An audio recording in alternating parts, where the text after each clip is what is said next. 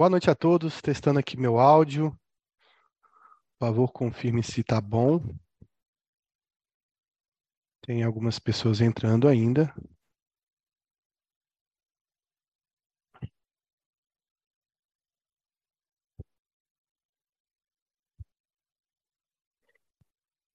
Vou aparecer aqui um pouquinho para a gente falar um pouquinho desse novo pré-psique. Muitas pessoas me perguntaram por que, que a gente não podia mudar o formato. A gente tentou montar um grupo de discussão de casos na segunda-feira. Então, essa nova turma ela vem com uma abordagem diferente, que vocês vão perceber melhor essas aulas um pouco diferentes quando a gente adentrar psicofarmacologia, quando a gente adentrar também é os módulos específicos onde existem doenças, né? Como depressão, como transtorno bipolar, como esquizofrenia, enfim.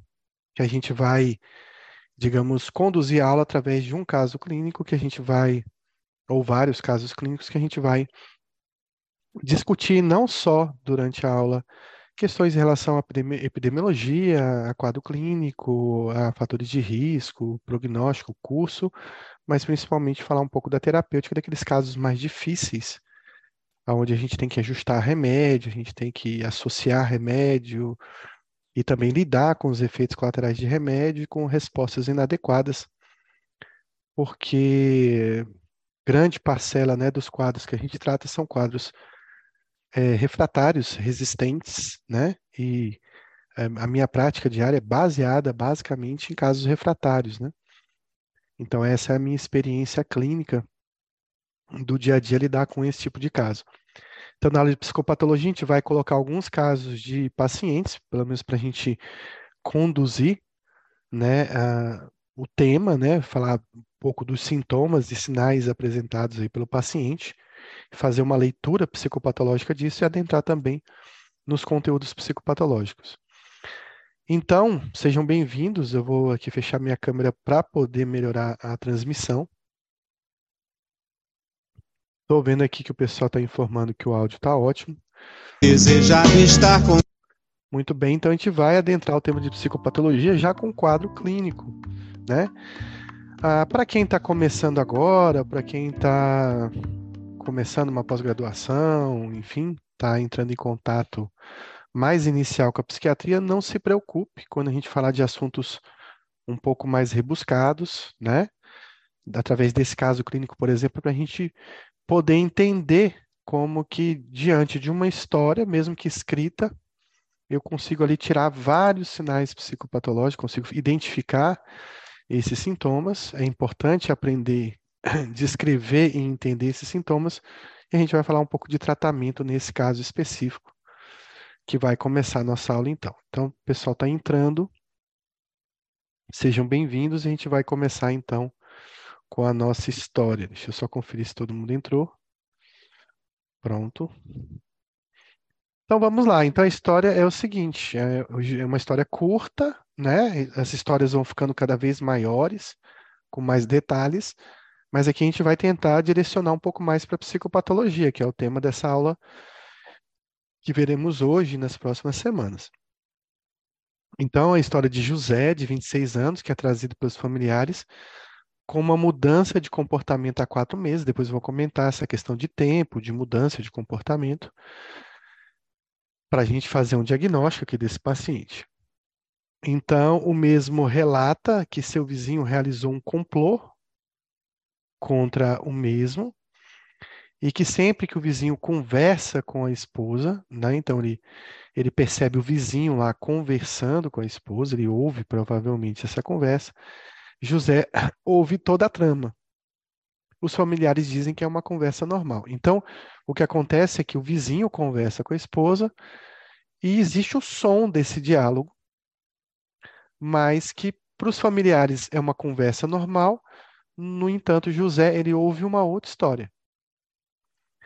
É, em outra ocasião, o vizinho viajou para a praia e o paciente continuou a ouvir a trama mesmo que distante. Então já é uma outra questão. Mesmo que o vizinho se distanciou, o José continuou ouvindo a conversa dele com a esposa. Além disso, é, segundo José, o vizinho tem um aparelho que bloqueia meus pensamentos bons e também faz com que meus dedos né, se movimentem sem a minha vontade. Então, ele relata que o vizinho tem um aparelho, esse aparelho é capaz de controlar o pensamento das pessoas, bloqueando os pensamentos dessa pessoa. E também esse aparelho faz com que partes do corpo do José se movimente, mesmo que ele não queira é, esse movimento. Também relata que o vizinho instalou insetos em sua pele e que coçam demais à noite, não o deixando dormir. E aí ele finaliza: não existem alterações do humor, exceto ansiedade. Isso é importante. A gente, depois a gente vai analisar que essa é uma informação muito importante para o diagnóstico do José. E ele completa que exames clínicos, laboratoriais e de imagem também não apresentam alterações.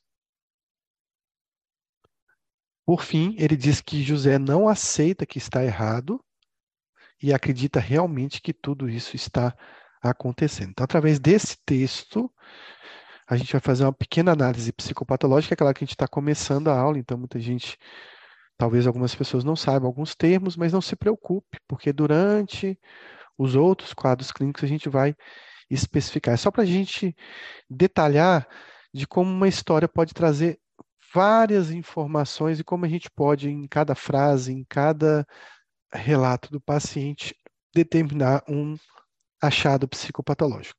Então, a gente vai começar né, com essa pergunta aqui: o que, que alterações você percebe nesse caso? Que alterações psicopatológicas a gente percebe nessa história? Então, se a gente fosse pegar detalhes de cada relato do José, o que, que a gente poderia, que nome a gente daria a cada fenômeno que, que o José tanto sente quanto percebe? E a gente começa com a primeira parte do texto, que diz assim: ó, o mesmo relata que seu vizinho realizou um complô contra o mesmo e que sempre que o vizinho conversa com a esposa, ele ouve essa trama. Então a primeira coisa que a gente percebe é que o José ele tem uma ideia sobre esse evento. Então ele tem um juízo, ele fez um juízo, ele tem uma ideia sobre algo que está acontecendo. Isso é um relato do José, eu acredito nisso, isso está acontecendo, ele está relatando para a gente através de uma alteração do pensamento. O que vai ser bem diferente quando a gente for analisar o resto. Então, essa alteração de pensamento, a gente sabe que provavelmente é um juízo falso da realidade. Bom, é claro que um vizinho pode realizar um complô contra uma pessoa. Mas alguns detalhes da história mostram que o José está equivocado, principalmente com a história que José conta de aparelhos que bloqueiam pensamento, de insetos que foram colocados pelos, pelo vizinho. Aí a gente já começa a entender que esse pensamento, né, esse juízo que o José tem, é um juízo falso da realidade, que não é compartilhado pelo restante da sua família. Sua família não percebe nessa conversa que ele ouve nessa trama nada de anormal. Então, quando a gente tem um juízo falso da realidade, a gente chama isso de delírio. Então, o delírio é um juízo falso da realidade, tem um conteúdo irremovível, inflexível, né, que o paciente não aceita nenhuma sugestão, ou não aceita ouvir uma outra opinião, ou não aceita se deparar com a verdade, em que ele tem uma crença, né? Existe uma crença sobre isso, algo que ele acredita e acredita com uma convicção extrema, que não pode ser modificada. Resta saber se isso que o paciente acredita, ele pode ser uma coisa impossível ou uma coisa possível. Né? Então, ah, meu vizinho está combinando de, de repente, derrubar o meu muro no fundo porque eles não gostam do meu muro. Sei lá, alguma coisa assim, ou querem, querem pegar um pedaço do meu terreno. Isso é uma coisa possível de a gente encontrar dentro da, da vida das pessoas. Quando José diz que o vizinho tem um aparelho que bloqueia pensamentos, a gente começa a entender que essa ideia já foge muito da realidade. Então, na primeira situação, quando esse delírio ele fala de uma situação que pode ser possível na vida real, eu chamo isso de delírio sistematizado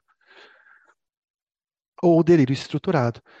Quando esse delírio tem um conteúdo né, absurdo, um conteúdo bizarro, chama exatamente dessa palavra, que é um delírio bizarro. Mais para frente, a gente vai aprender que a palavra delírio ela tem duas formas de, de, eu, de eu falar ou de eu nomear esse juízo falso, que é a ideia deliroide e o delírio. Mas a gente não vai comentar isso agora, até porque a gente não tem o diagnóstico do José preciso, então eu vou chamar inicialmente isso de um delírio. Bom, o delírio, essa ideia, esse juízo sobre alguma coisa, ele tem um conteúdo. E esse conteúdo, ele diz o tema da conversa, né? Então, se o José falasse que o vizinho está fazendo uma magia negra contra ele, que está chamando, sei lá, espíritos para conspirar contra ele, a gente vê que o tema desse delírio é um tema religioso, místico. No caso em questão, esse delírio do complô é um delírio que envolve prejuízo e perseguição. Qual a diferença de prejuízo e perseguição? Eu entendo que prejuízo é quando falam mal de você, quando querem obter alguma vantagem sobre você. Já perseguição, ela diz mais respeito a alguém que realmente quer ferir você. Então, onde a integridade física sua, ela pode estar comprometida. Na verdade, o José não especifica muito bem o que complô é esse, o que, que o vizinho quer fazer com ele, matar, ferir, sequestrar. O que a gente percebe é que fica transitando entre um prejuízo e uma perseguição, porque a gente não tem muitos detalhes. Por que, que José tem esse delírio? Porque além de ter essa ideia, ele ouve essa conversa. Né? Então, ele está ouvindo o vizinho falar desse complô. É muito comum que um pensamento em algumas doenças venha acompanhado de um processo de senso-percepção. Ou seja, o fato de que nessa parte do texto o José diz: Eu ouço a trama, né? ele ouve a trama, então eu já estou falando que José está usando de alguma parte da sua senso-percepção para perceber o ocorrido. Então, ele está usando o ouvido, que é um órgão sensorial, para ouvir a conversa do vizinho. Se eu digo que tem um órgão sensorial, eu digo que tem uma alteração da senso-percepção. Então, ao mesmo tempo que José ele tem um delírio, ele também tem uma alteração da senso-percepção. A gente vai definir que tipo de alteração da senso-percepção ele está tendo. Então, a pergunta é: o José ouvia um som que vinha do nada? Então, ele ouvia a vizinha falar, mas ela não tinha falado nada, estava tudo em silêncio. Né? Realmente não foi um som produzido pela própria mente do José, aquela conversa foi criada dentro do cérebro dele, ou, se isso ocorre, eu chamo isso de alucinação, ou seja, eu tenho uma senso-percepção sem nenhum estímulo externo, sem que nada seja deturpado pelo meu cérebro para que eu ouça uma coisa diferente. No caso do, de uma audição, por exemplo, eu chamaria isso de uma alucinação auditiva.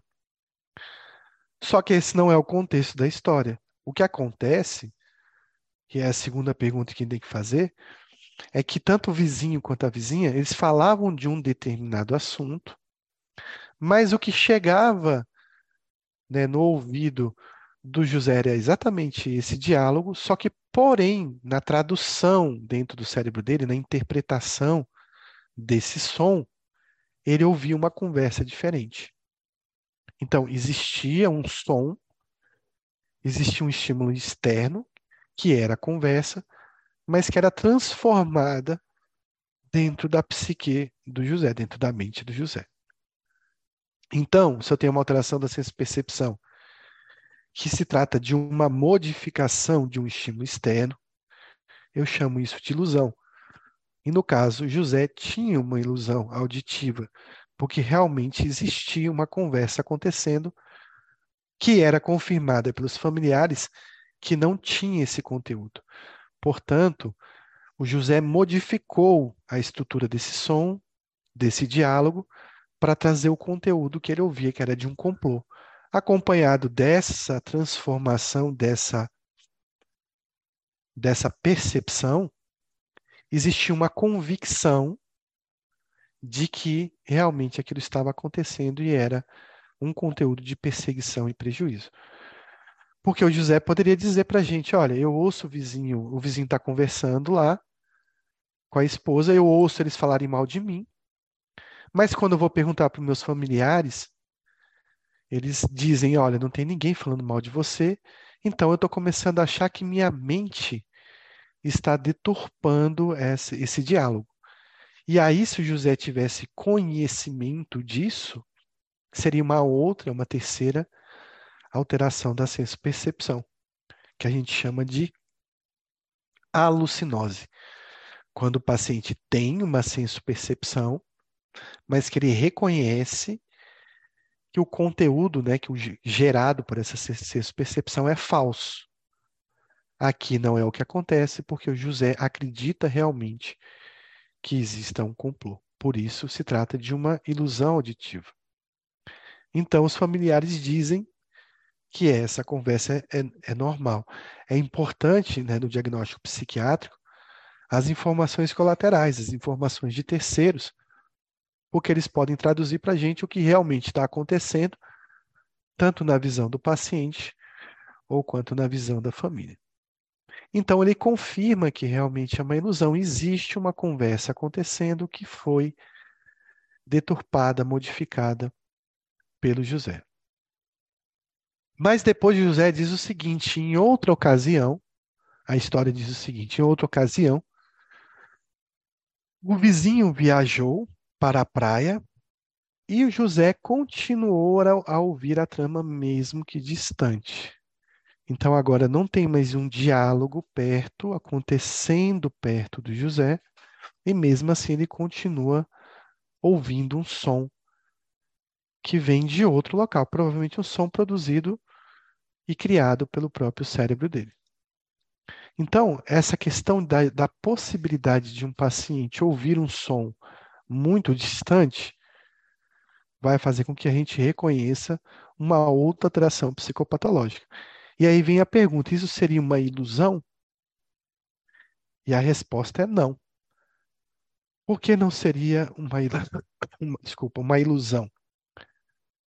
Porque ilusão seria fruto de uma deformação de um estímulo externo real. Se o paciente está distante, esse estímulo não chegou ao ouvido do José. Então, não tem como eu caracterizar essa conversa distante como uma ilusão. Bom, o que está acontecendo então é uma alucinação em José. Então vejam que ele tem uma ilusão inicialmente, quando houve a conversa do vizinho ao lado da casa, mas quando o vizinho está distante, ele começa a ter uma alucinação. E por que, que eu tenho certeza que isso é uma alucinação? Porque eu tenho certeza, porque seria impossível o José ouvir essa conversa tão distante e que estaria fora do seu campo sensorial. Então eu tenho uma percepção de algo que está fora do meu campo sensorial. E eu chamo isso de alucinação extracampina. Então, exemplos de alucinação extracampina, quando eu consigo, quando o paciente relata que vê alguém atrás da parede. Então, seria impossível a não ser que a parede fosse transparente, eu ver alguém atrás da parede. Então ele pode dizer, olha, tem alguém ali parado atrás da parede. Se, se ele está vendo isso, eu tenho uma, um produto de percepção que está fora do campo sensorial dessa pessoa. Portanto, eu chamo isso de uma percepção extracampo, extracampina, ou fora do campo de percepção da pessoa.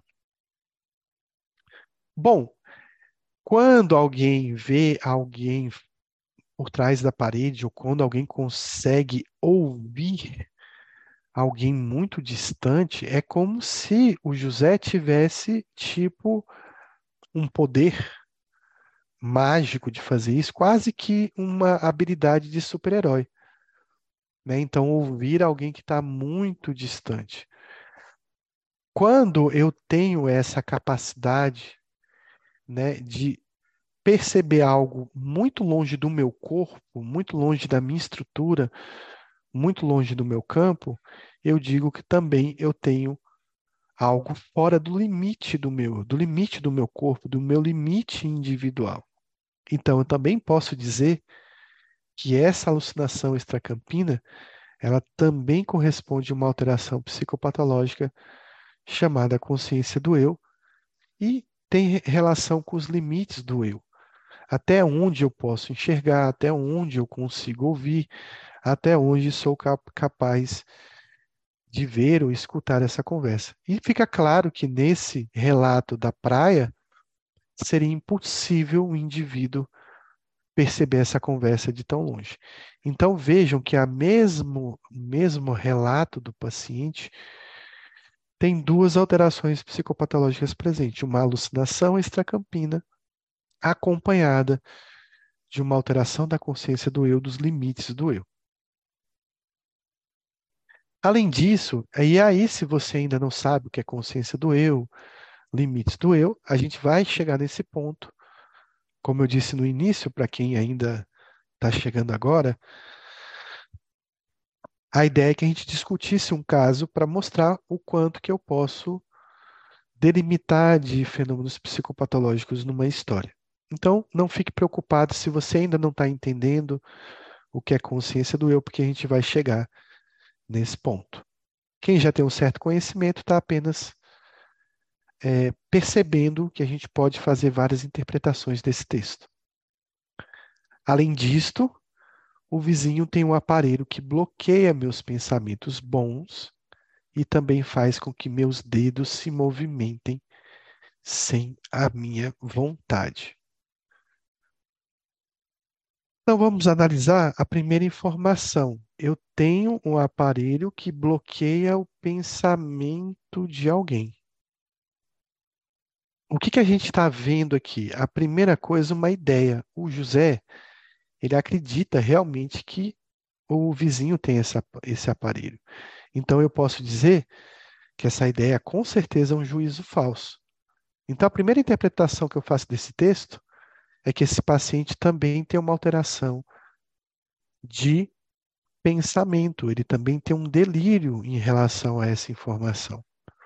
E qual é o delírio que ele tem? Qual é o conteúdo que ele tem?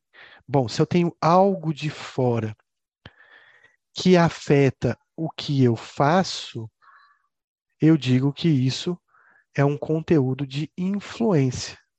Então, tem algo, um aparelho, um produto que influencia né, as minhas funções. Então, essa é a primeira informação sobre essa ideia, esse juízo falso. Além disso, o pensamento que a gente vai ver mais tarde, ele é dividido em curso, forma e conteúdo. A gente acabou de falar que o conteúdo desse pensamento, o tema, é um delírio de influência. Mas se a forma do pensamento, se como ou o curso do pensamento, na verdade não seria a forma, seria o curso do pensamento é afetado por um bloqueio, por uma ideia que sumiu, então, eu diria que também existe uma alteração em relação ao curso do pensamento, e não forma, como está escrito aqui. Está confuso, professor? Ainda não entendi o que é forma, conteúdo e curso do pensamento. Se acalme, que não é objetivo dessa aula inicial a gente entender isso agora. Então, de novo, quando eu analiso que tem alguém que bloqueia meu pensamento, eu estou falando de algo que influencia a consciência do eu. Por que influencia, né, ou tem influência sobre a consciência do eu? Porque pensar, falar, se mover, né, todos os atos de um indivíduo, eles são atos próprios do indivíduo. São atos que o indivíduo faz, que ele toma a atitude de fazer. Então, eu posso dizer que pensar é uma atividade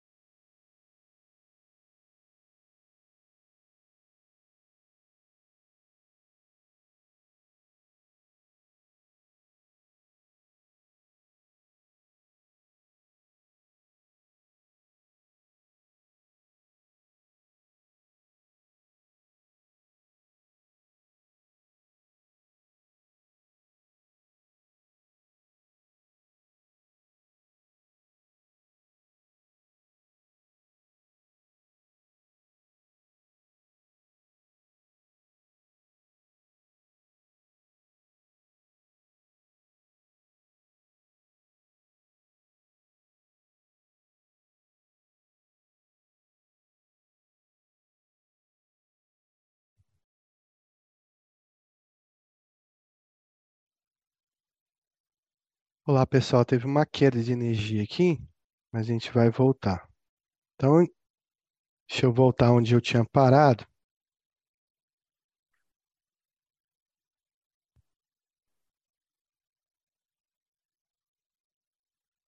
Pronto, então, a gente está falando de uma alteração do pensamento que José tem, uma alteração do, do curso do pensamento, e uma alteração de influência sobre uma determinada atividade do eu. Então, isso é uma alteração da consciência do eu. Né? Porque a atividade de pensar, de agir, tem a ver com uma atividade que é própria do indivíduo. E aí o José está dizendo: olha, existe um pensamento que é bloqueado por um aparelho externo, então tem uma alteração da consciência do eu. Também o José diz: olha, o meu dedos se movimentam sem a minha vontade. Então, de novo, a gente está falando de algo que o paciente tem e que influencia ele, mas agora está influenciando de uma forma diferente. Não é só os movimentos. E aí o paciente pode dizer: eu estou vendo meus dedos se mexerem, ou eu estou sentindo os meus dedos se mexerem. Então, isso é uma alteração, uma influência sobre uma senso-percepção do paciente. O movimento, ele é uma propriocepção do paciente. Então, se ele sente que alguma coisa está se movimentando no corpo dele, a propriocepção dele está alterada. Então, de novo, envolve uma senso-percepção do indivíduo. Quando eu tenho uma senso-percepção alterada por uma questão de movimento, eu chamo isso de sinestesia, ou seja, alteração do movimento de cine. Né? A gente vai aprender que depois existem outras alterações chamadas sinestesia, sinestesia com S, mas quando a gente for falar de senso-percepção. Então, isso é um delírio de influência também relacionado à senso-percepção e aos movimentos corporais. Da mesma forma que quando existe atividade do eu alterado, quando existe alteração do movimento alterado, eu também tenho um delírio de influência em relação também à consciência do eu. Se vocês tiverem alguma dúvida, também em relação à atividade do eu. Se vocês tiverem alguma dúvida, a gente vai parando aqui para interpretar o texto.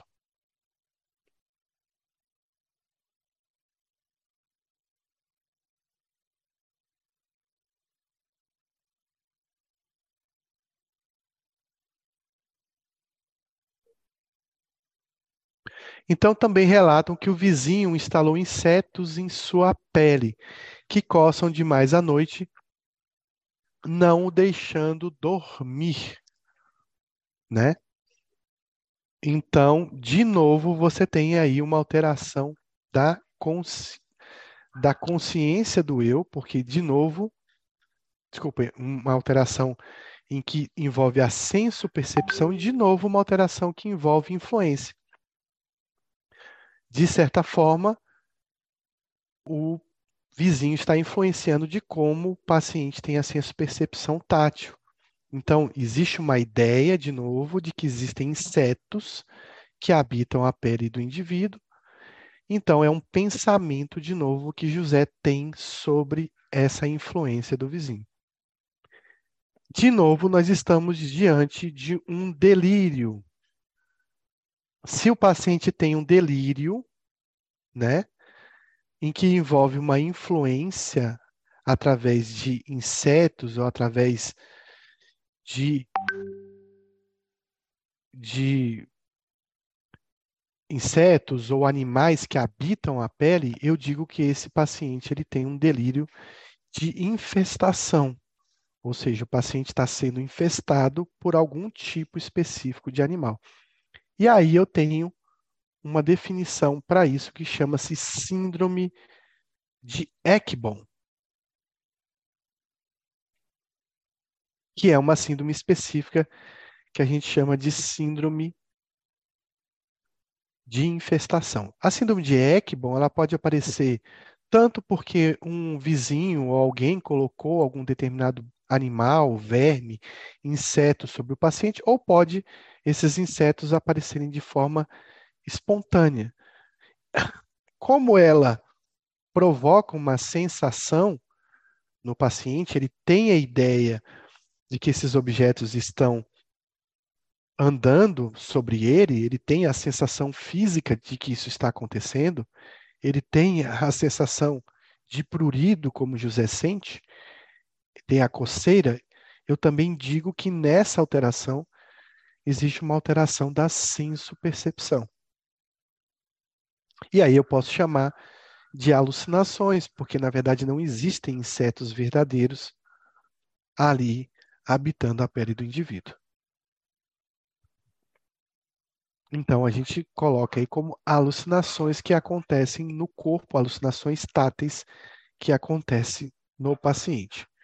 Se essas alucinações elas envolvem órgãos internos,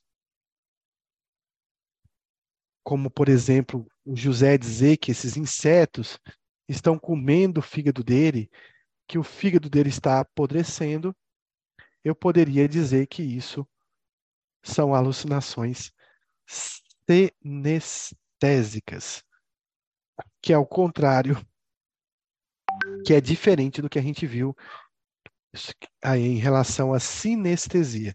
Então, o que, que é uma senestesia? É quando diz respeito a um órgão do paciente. Né? Então, ao órgão interno, ao fígado, ao baço, ele sentiu os órgãos movimentarem, ele sentiu os órgãos apodrecerem, ele sentir que algum órgão está com defeito, por exemplo, seria uma alucinação senestésica. No caso do José, ele parece falar que esses insetos estão mais sobre a pele do que necessariamente invadindo os órgãos dele. Então a gente chama mais de uma alucinação tátil do que de uma alucinação senestésica. Para a gente concluir esse caso, que é cheio de informações psicopatológicas, a gente vê que no texto ele diz o seguinte: não existe alterações do humor, exceto ansiedade. Isso está dizendo para a gente que o José provavelmente não tem depressão e que o José não tem doença bipolar. Ele está afastando, basicamente, dois espectros de diagnósticos diferenciais de uma psicose. A gente vê que o José está com uma psicose. Ele acredita que o vizinho instalou insetos, ele acredita que o vizinho tem um aparelho que altera pensamento dele. Então fica claro que o José está vivendo um mundo paralelo, com crenças paralelas e que não fazem parte da realidade. Isso eu chamo de psicose. Só que essa psicose ela não é causada por uma alteração de humor. Também se confirma que não é causada por uma condição médica. Só faltou afastar aqui que José estivesse usando algum tipo de substância. Mas parece que ele não está usando nenhum tipo de substância. Então, existe uma psicose ativa aí do José e que tem duração de quatro meses. Então, perguntaria para vocês se a gente fosse fazer um diagnóstico do José, que, que diagnóstico vocês dariam para ele?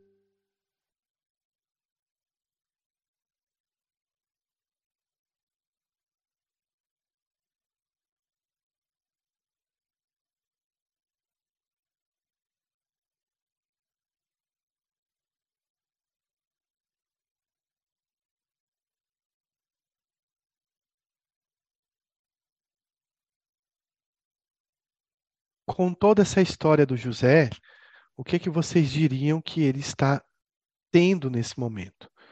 Não é uma alteração do humor,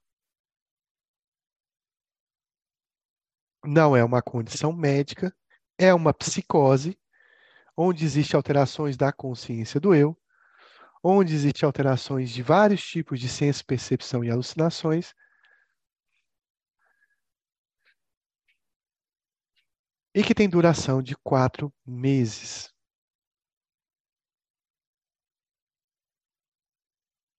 Então, eu estou vendo várias respostas aqui. Então, estou vendo a resposta de transtorno esquizofreniforme, que o Luiz colocou. Eu estou vendo Elaine, que colocou esquizofrenia. Estou vendo é, Andréa, que colocou o diagnóstico de transtorno delirante persistente. E Helenito que colocou aqui o diagnóstico de esquizofrenia. Quando a gente for entrar no módulo de psicoses, a gente vai ver que existem três definições para um paciente que abre um quadro de psicose.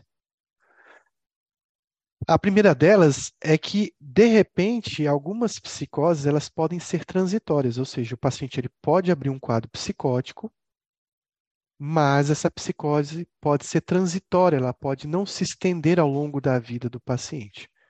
Então, eu quero dizer é que uma psicose pode acontecer em qualquer indivíduo e pode ter uma remissão completa, fazendo com que o indivíduo, depois dessa psicose, não tenha mais nada durante a vida, não tenha mais nenhum episódio psicótico durante a vida.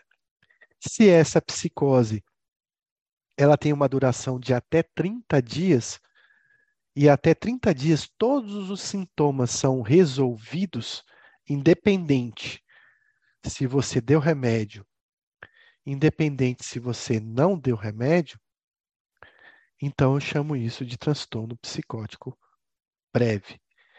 Se uma psicose ela tem uma duração de um mês até seis meses, e dentro desses seis meses existe uma resolução completa dos sintomas, eu chamo isso de transtorno esquizofreniforme. Agora, se essa psicose se estende por mais de seis meses, nem que seja pela existência de sintomas residuais, eu chamo isso de, trans, de esquizofrenia.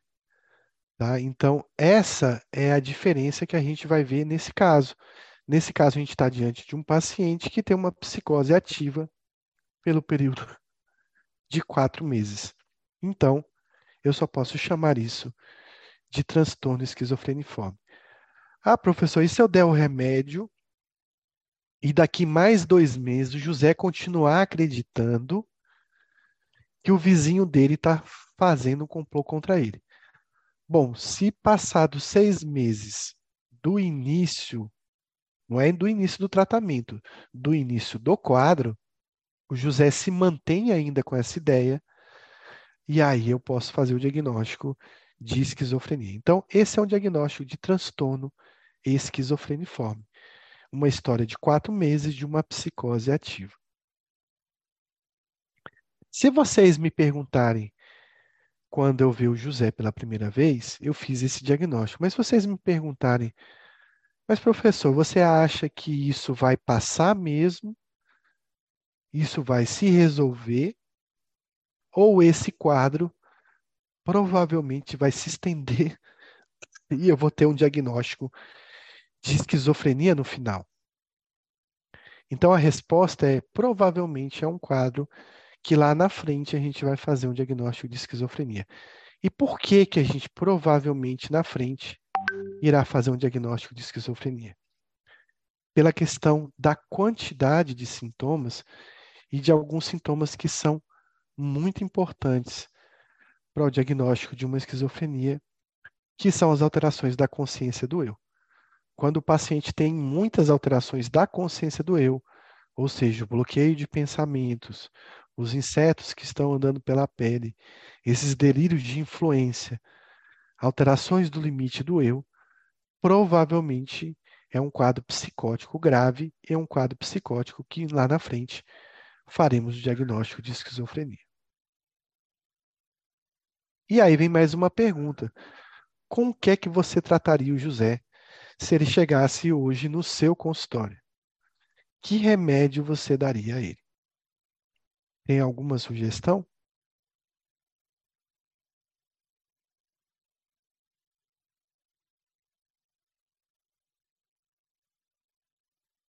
Lembrando que é um paciente que está virgem de tratamento, ele nunca recebeu medicação, ele traz todo esse conteúdo psicopatológico de várias alterações do pensamento, várias alterações da ciência-percepção, várias alterações da consciência do eu.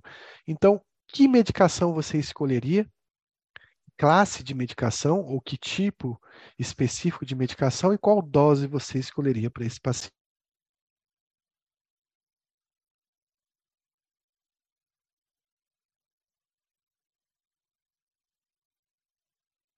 Então, o Luiz falou aqui um antipsicótico, né? Mas qual antipsicótico a gente daria para o José? Então, Helenito, ele deu a sugestão de aloperidol e biperideno. A Elaine fala da risperidona e o Luiz da risperidona.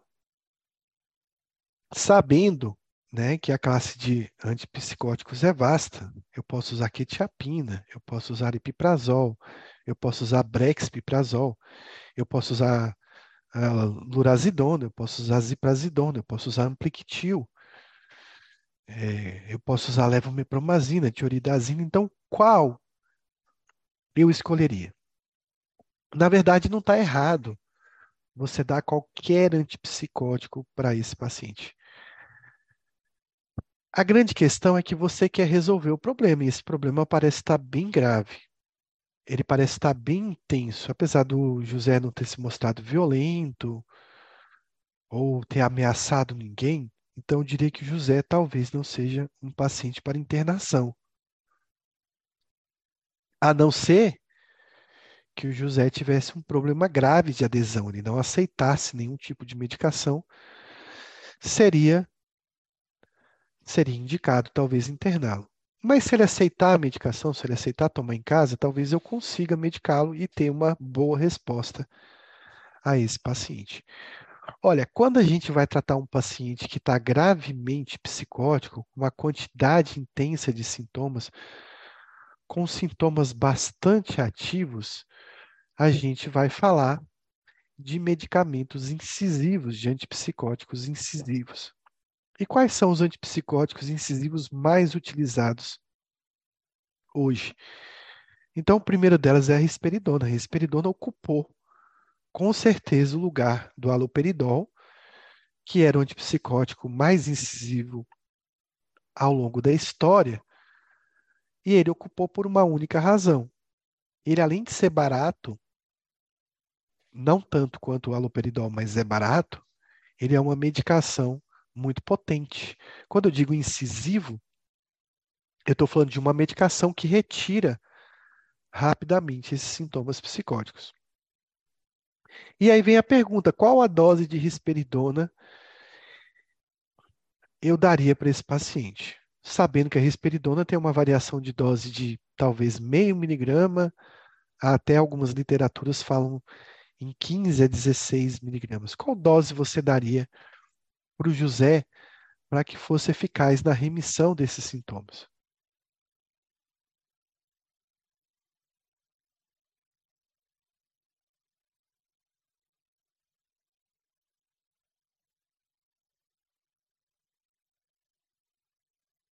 Então, Helenito colocou 3 miligramas. Olha, para um paciente que está tendo alteração da consciência do eu, paciente que tem bastante alucinações, bastante alterações da senso-percepção, bastante delírios, se ele fosse internado na minha enfermaria, se eu fosse tratar no ambulatório ou no meu consultório, eu não pensaria em nenhuma dose menor do que 3 miligramas. Então, talvez a dose que eu acharia e para o José ficaria entre 6, entre 3 a 6 miligramas. Eu acho que uma dose abaixo de 3 seria uma dose que daria mais traba trabalho em relação a você ter que fazer um ajuste nos próximos dias. É melhor quando você tem um paciente muito psicótico que você já entre com uma dose efetiva e retire a maioria dos sintomas. Ah, professor, mas se ele tiver algum efeito colateral, tipo um efeito colateral extrapiramidal, se ele tiver uma distonia, se ele tiver um parkinsonismo, trate o efeito colateral mas é importante entrar com uma dose efetiva para resolver a psicose. Então, essa dose ficaria em torno de 3 a 6 miligramas. Também, se eu tivesse no consultório, não seria a minha primeira opção. Mas eu poderia também lançar mão de um segundo antipsicótico. Qual vocês acham que eu escolheria para fazer para esse paciente?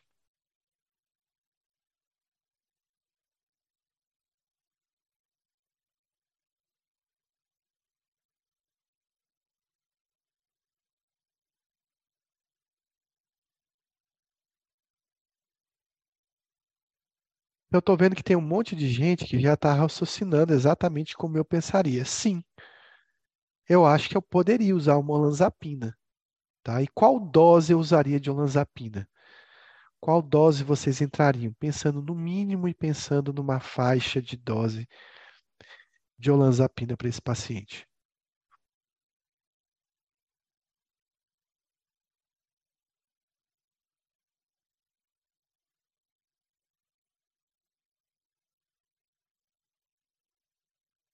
Então, de novo, a gente vai ver que a gente precisa pesar a mão quando a gente vai tratar uma psicose franca. Nesse caso, nesse paciente, o José, quatro meses psicóticos, com tantos sintomas, eu não pensaria em uma dose menor que 10 miligramas, não. Então, provavelmente, no consultório, eu passaria 20 miligramas de olanzapina. Isso porque eu estou contando, tá? Que eu estou considerando essa olanzapina menos eficaz do que a risperidona para a retirada desses sintomas. Na prática, o que a gente vê é que a olanzapina demora mais para tirar da crise do que a risperidona.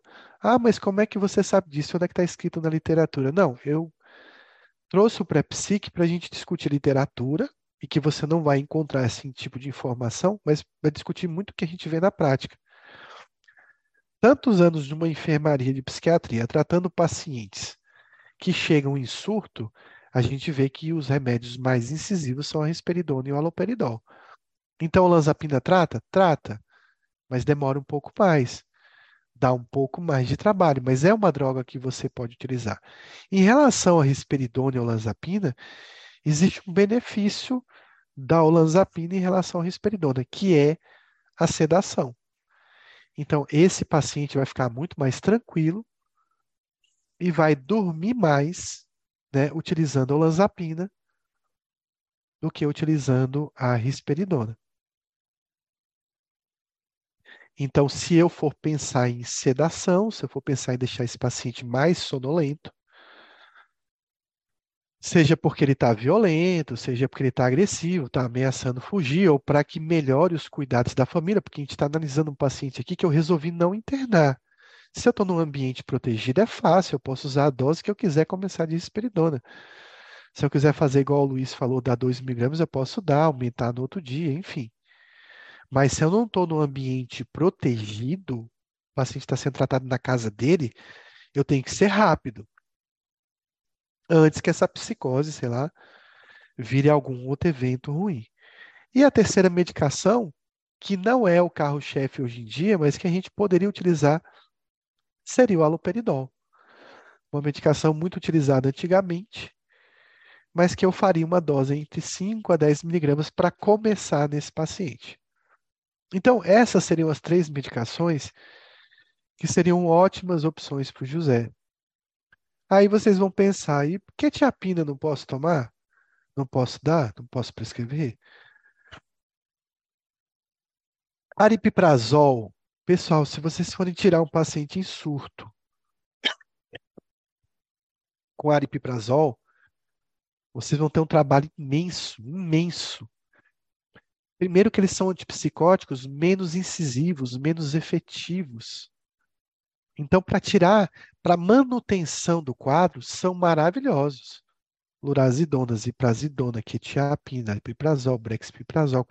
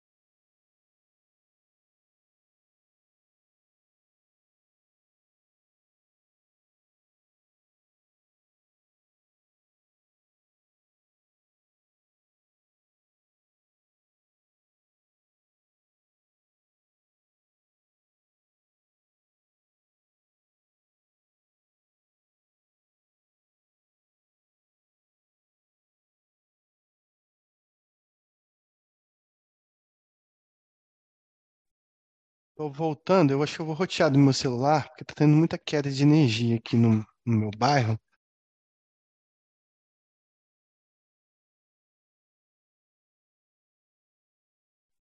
Eu vou rotear aqui do meu celular, pessoal, a internet, porque está tendo algumas quedas de energia e por isso que eu estou ficando saindo fora do ar. É a segunda queda que teve aqui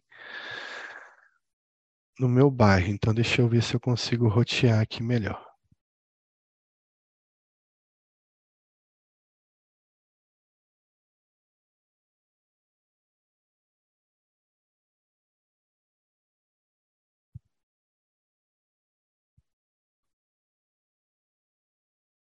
Então, voltando ao que eu estava dizendo,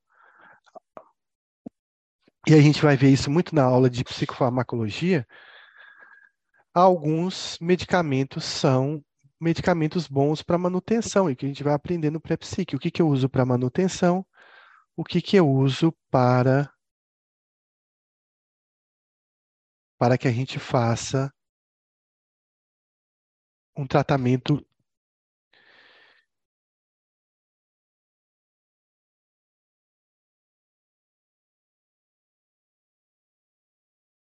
Agora voltou o áudio.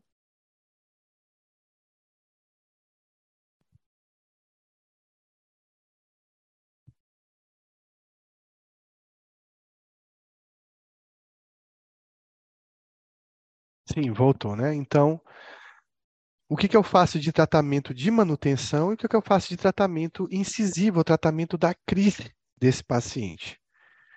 É importante, quando eu vou decidir um antipsicótico, que eu avalie a adesão desse paciente. Que muitas vezes o paciente vai dizer para você que vai tomar a medicação, que vai aceitar o tratamento, e nem sempre isso acontece. Então, a gente deve avaliar a adesão do paciente. E aí vem uma pergunta: e se o José dissesse que não vai tomar esse remédio? O que, que a gente faria? Um remédio de depósito? Alguém arriscaria aqui fazer um aloperidol injetável, um aloperidol decanoato. Vocês acham viável fazer decanoato nesse paciente?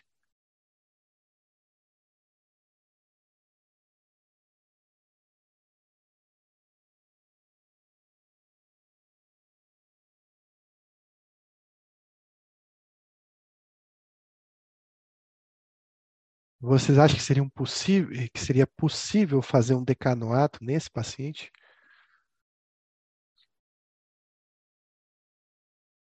Como tratamento de crise, sim.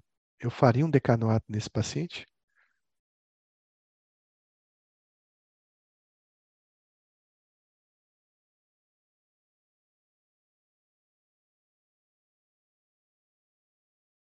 Então, esse é um paciente que ele nunca teve contato com antipsicótico. E aqui, quando você está usando antipsicótico incisivo em altas doses, você está fazendo com está, de certa forma, induzindo ele ter um risco de um efeito colateral grave.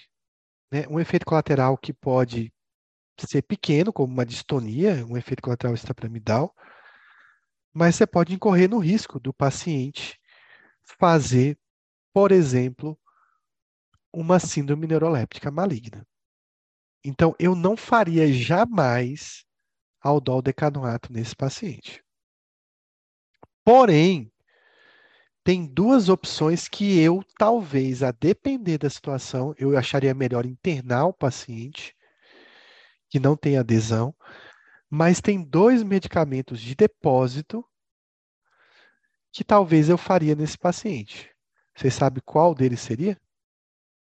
Isso se ele não tivesse adesão, fosse uma situação extrema, que não, não tem como interná-lo, só tem como internar em casa.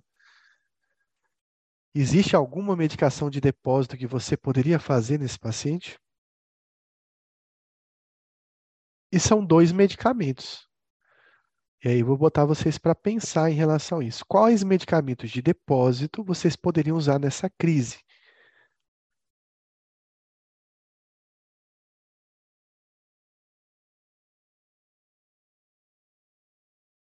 Então, Tomás citou aqui o clopixol.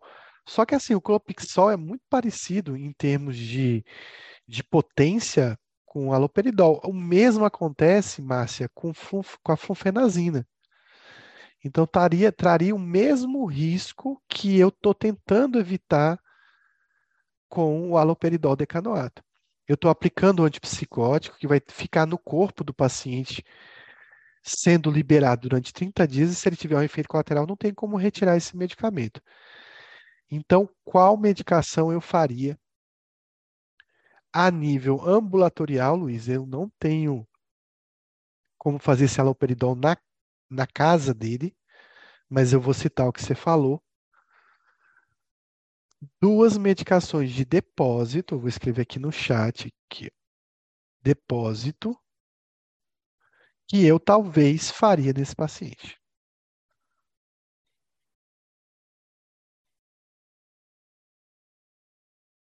E aí eu estou falando de medicação de depósito para esse paciente.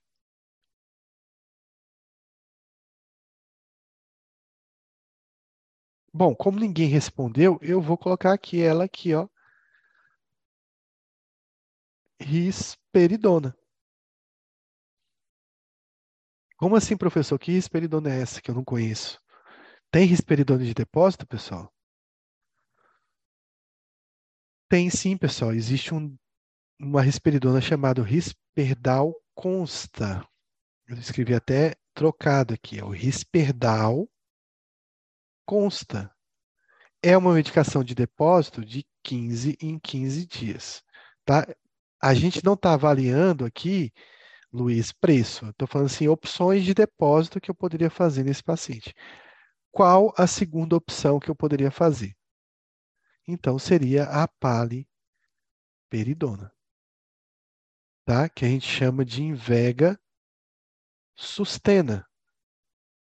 Então, esse seria duas opções que eu poderia fazer nesse paciente em depósito. Não é minha primeira escolha. Minha primeira escolha é o paciente vai tomar por via oral ou a gente vai internar esse paciente para que ele tome a medicação. Só que eu trabalho num CAPS, numa cidade pequena, que às vezes não tenho acesso à internação, fica difícil internar.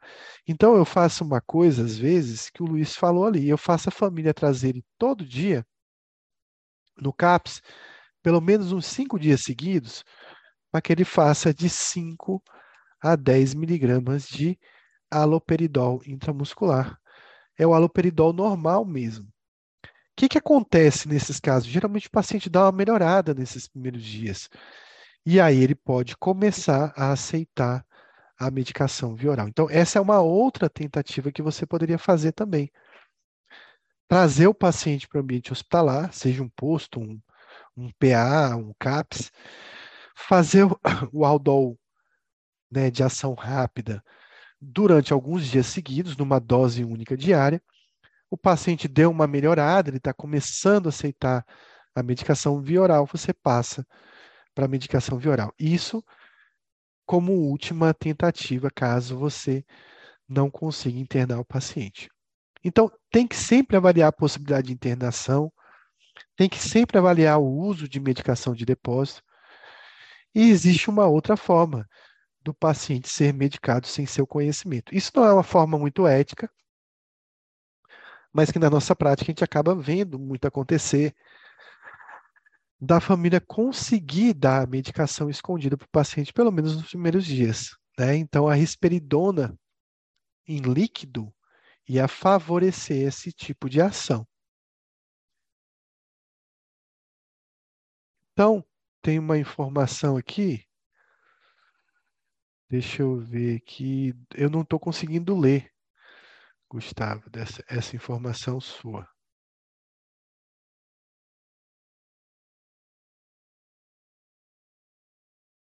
Você pode traduzir aí para a gente?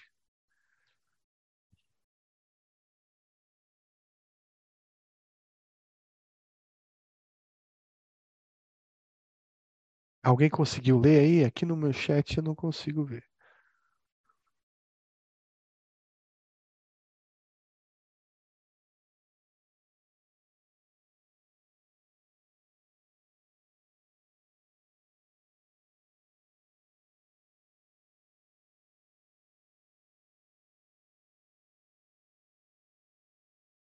Está falando da dose do Risperdal consta, né? Que seria uma medicação de depósito feita de 15 em 15 dias, que é o aloperidol.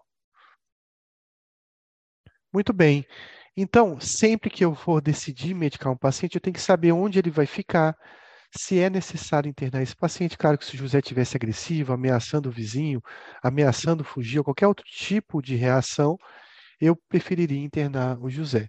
Se eu estiver num lugar distante, onde o acesso a uma internação é muito difícil, eu poderia fazer o aloperidol, né, alguns dias nesse paciente, pedir para a família trazer ele, faria, e se ele tiver condições financeiras, em último caso, eu faria uma medicação de depósito no início. Eu gosto de fazer medicação de depósito depois que eu já sei a sensibilidade do paciente.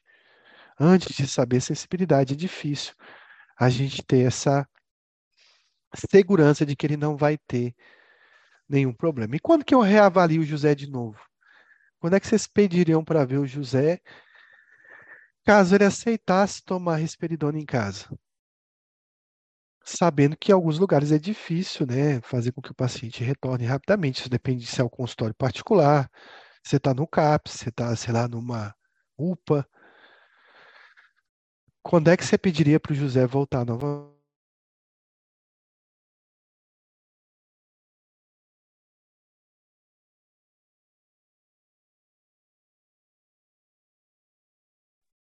Olha, a princípio, quando você tem uma psicose, quanto mais breve você puder ver o paciente, melhor para você, melhor para ele. Então, acho que um tempo, né, seria de uma a quatro semanas. Eu, se eu tivesse no meu CAPS, quando entra um paciente com o primeiro surto psicótico, eu sempre reavalio uma semana depois, no máximo uma semana depois. Tá? Então, eu quero ver depois de uma semana como ele se apresenta. A depender de como ele venha, eu vou marcar duas semanas, mais uma semana, de repente um mês. Mas na minha conduta é, fez psicose, a psicose está franca, eu reavalio o paciente em uma semana. Por que, que é importante reavaliar em uma semana?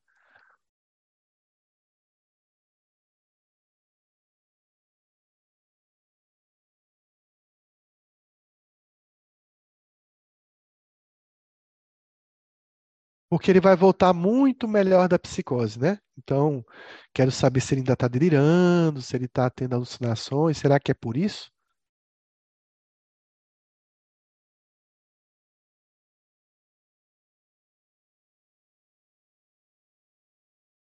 É fundamental que você reavalie em uma semana, primeiro, para você ver se teve adesão, se o paciente tomou, se teve que dar escondido, se ele tomou todas as doses, se o tratamento está sendo efetivo. E esse é um paciente virgem de tratamento. Eu vi ali que durante a escrita de vocês, muitas pessoas colocaram aldol e biperideno, risperidona e fenergan, talvez alguma coisa assim. Será que é viável usar um anticolinérgico de começo, assim, de cara?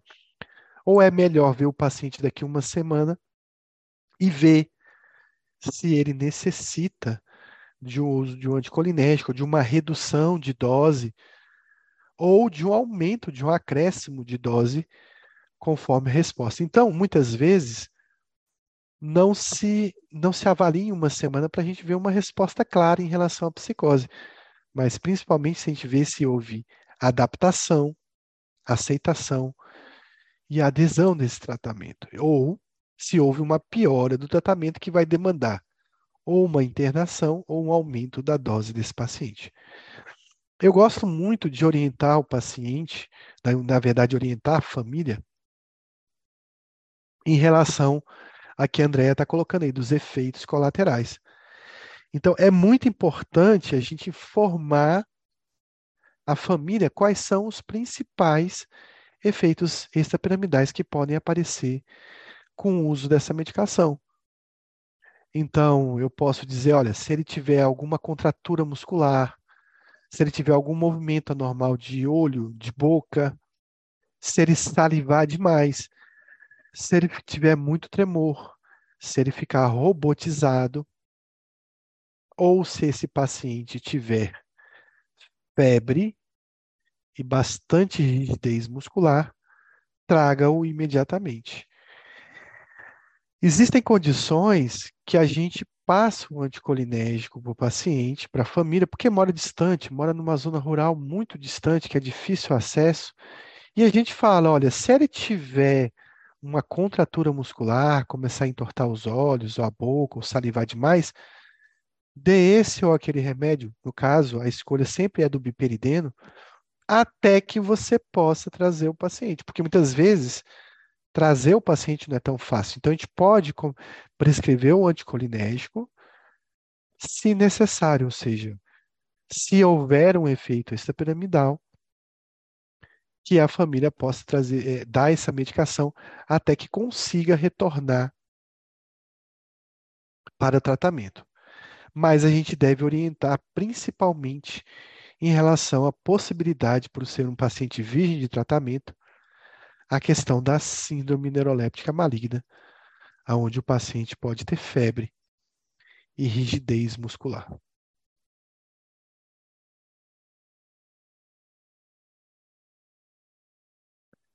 Para a gente finalizar, então, esse caso, o paciente não aceita que está errado e acredita realmente que tudo isso está acontecendo. Então, eu chamo isso de um paciente sem juízo crítico. E o juízo crítico é muito importante para formar a adesão do paciente. Entrando na nossa aula, e esse caso foi só para ilustrar né, de como um quadro clínico pode trazer tantas informações, a gente vê lá que no Dalgalarrondo ele define a súmula psicopatológica e que não trazia na história todas as informações sobre José, o aspecto geral do paciente, a comunicação não verbal do paciente, o seu nível de consciência, a orientação, a atenção, a memória, o pensamento do paciente, a linguagem, a inteligência, o juízo de realidade, né? A vida afetiva desse paciente, ou seja, humor e afeto, são nomes diferentes que o Dalgalarrondo dá a outras alterações encontradas em outros livros.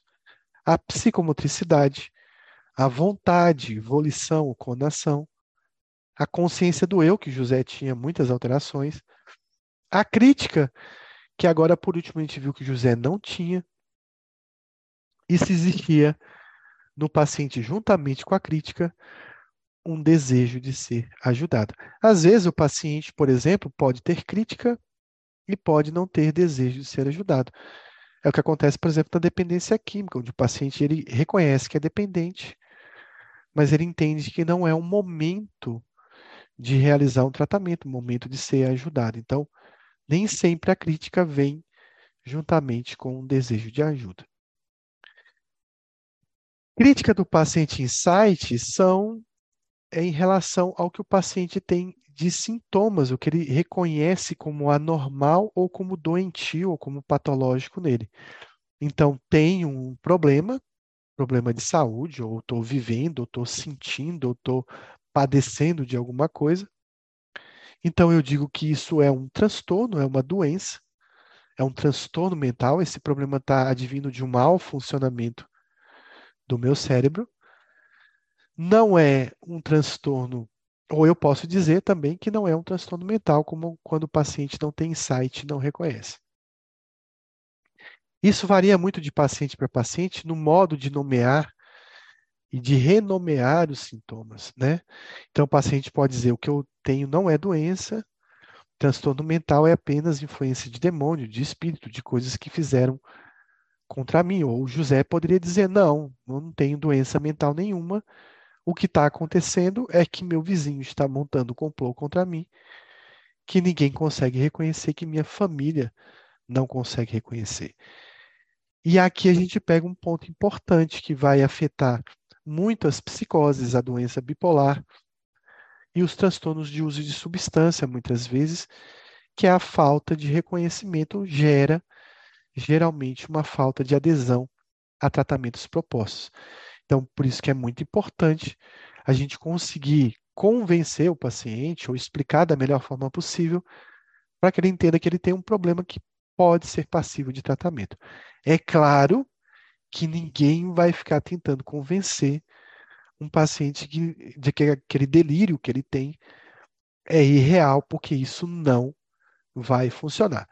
Só tem uma coisa que convence delírio e alucinação. Chama-se antipsicótico.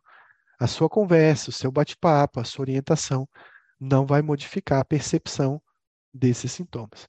Além disso, durante a consulta, o paciente tem uma comunicação não verbal que é muito importante, que com o tempo a gente vai pegando e ficando é, até de forma intuitiva reconhecendo essas expressões no paciente que vem através da mímica de face, do olhar, da boca, da postura, do gestual, do tom de voz, do modo de andar, do modo de mexer desse paciente. Isso é muito importante para saber quando o paciente está mentindo, quando o paciente está simulando.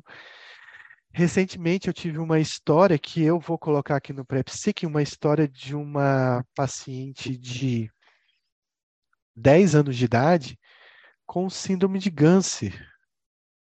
É, assim, e era uma história muito interessante, porque essa paciente, ela trocou, por exemplo, ela veio, né, com um relato de que não, a segunda mãe não aprendia nada na escola, tinha uma evolução muito ruim na escola, e a demanda maior era conseguir né, um laudo do INSS para aposentar a menina.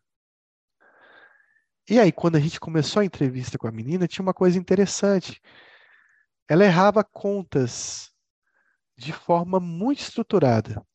Tudo que a gente mostrava dois, ela dizia que era três. Tudo, qualquer coisa. Quantas mãos você tem? A gente mostrava as duas mãos e ela dizia três. Quantos dedos tem aqui? A gente mostrava dois dedos, ela dizia três. Essa era uma estrutura que ela criou. A outra estrutura era trocar as cores. Sempre que a gente mostrava alguma coisa verde, ela dizia amarelo e vice-versa. E ó, verde e amarelos, apesar de não serem cores opostas, antagônicas, de certa forma é, porque tem a ver com a questão da bandeira do Brasil, verde e amarelo. Mas ela também falava o preto é branco e o branco era preto, sempre. E sempre o vermelho, aí vai lembrar do Flamengo, era é, e sempre o vermelho tinha era azul, na verdade, não era do Flamengo, era, o vermelho era azul, trocando sempre o azul pelo vermelho. E como essa entrevista foi estruturada por nós para a gente identificar o que, que é, realmente ela queria passar. Eu vou trazer esse caso aqui quando a gente for falar de transtorno dissociativo, de transtorno conversivo, que é um caso muito interessante e que poderia passar batido para muita gente como realmente uma estrutura mais estereotipada de autismo, de déficit intelectual, mas que na verdade não era isso, era uma síndrome de Ganser. Então, essa comunicação verbal, não verbal, ela expressa emoções, ela apresenta a própria personalidade do indivíduo, ela controla a alternância entre fala, do tema, a atenção que o paciente dispõe até você, e ela transmite sinais e atitudes que podem ser sinais de dominação, de submissão, de confiança, desconfiança, ternura, hostilidade, enfim. De certa forma, nós psiquiatras fazemos muito essa visualização da comunicação não verbal e que ao longo do tempo é aperfeiçoada. Sempre numa entrevista psiquiátrica, a gente vai estar relacionado, como o Dalgalarrondo chama atenção, a questão de como se dá esse ambiente de comunicação, onde foi feita a consulta, qual a estrutura que existia ali para receber esse paciente, que é muito diferente de um consultório para um CAPS, de um CAPS para um ambiente hospitalar também. Nela, a gente avalia a aparência física do paciente, a proxêmica que o Tal Galarrondo chama atenção e os movimentos corporais, além dessa linguagem de sinais que a gente chama de paralinguagem. Então, Tal Galarrondo começa o livro chamando atenção para a proxêmica, que é como o paciente ele se situa dentro desse contexto e ambiente da consulta. É o espaço que as pessoas estabelecem entre si. Né? Então, na pandemia, a gente afastou muito a cadeira do paciente, mas tem paciente que, mesmo na pandemia, ia lá e arrastava a cadeira para ficar perto de você. Isso talvez tivesse um significado para alguns pacientes. Então, como se ocupa espaço, como ele se posiciona, como ele utiliza uma bancada, um móvel para colocar um objeto seu ou não. Né? É a hierarquia que ele se dá dentro desse ambiente de, de consultório, os papéis sociais, ou seja, todo esse ambiente de como o paciente se comporta nesse ambiente, seja cooperativo, seja afável, seja invasivo, seja hostil, o Dalgalarrondo chama-se de proxêmica, que é o cenário da onde acontece a consulta psiquiátrica. Além disso, a paralinguagem se diz respeito a como o paciente ele diz algo, qual a qualidade vocal, a vocalização, qual a latência de resposta, os silêncios, as pausas que o paciente faz para interpretar. Recentemente, a gente viu um paciente lá na IPMED da Bahia, que era um paciente que estava psicótico, a gente observou, o Luiz estava junto, de como era um paciente que tinha uma latência muito grande para dar resposta. Então, existia na qualidade de cognição uma lentificação dessa cognição para que ele pudesse nos dar a resposta. Então, isso é muito importante para a gente identificar na paralinguagem de um paciente. Nesse estudo de psicopatologia, a definição é de que psico vem de mente, patologia de estudo e pato aquilo que é patológico no estudo da mente. Mas claro que psicopatologia diz respeito a funções que são normais e que são alteradas pela doença mental, e outras que são anormais ou são fenômenos da mente, mas que não necessariamente são patológicos. Essa é uma definição de Geriman Bentham, de 1817. Importante que existem alguns estudiosos da psicopatologia, mas o principal dele foi, em 1913, o Cal Jaspers, que tem um livro muito difícil de ler. Quem quiser aprender psicopatologia pelo Carl Jaspers, eu não recomendo. Eu recomendo que comece pelo livro do Cheniot, Eli Cheniot, que é um manual de psicopatologia, e depois passe para o Dalgo Alarrondo, que é um livro bem filosófico de psicopatologia. Ou assista essa aula aqui que a gente vai acabar aprendendo psicopatologia através de, uns, de um quadro clínico. Então, a paciente entrou na sala, olhando para os armários e os livros. Ela parecia distraída, mas interessada em tudo o que via. Ela vestia um vestido azul meio sujo, ela estava descalça, os cabelos despenteados e parecia não realizar higiene há vários dias. Antes de sentar-se na cadeira, olhou para mim e perguntou, sem me, na verdade, perguntou sem me deixar responder nenhuma das seguintes perguntas. Então, antes que eu falasse, ela foi fazendo uma pergunta atrás da outra. Então, a primeira pergunta, ela disse: Você é casado? Você tem filhos? Eu tenho dois filhos, mas eles estão no céu ajudando Deus. Você tem carro? Você tem carro? Você mora aqui? Eu moro na minha casa. Meu pai mora em Salvador. Minha irmã tem diabetes. Você tem alguma doença? E você passa remédios? Quantos anos você tem? Bom, aqui a gente já está vendo, a gente consegue ter um monte de impressões sobre o exame psicopatológico dessa paciente.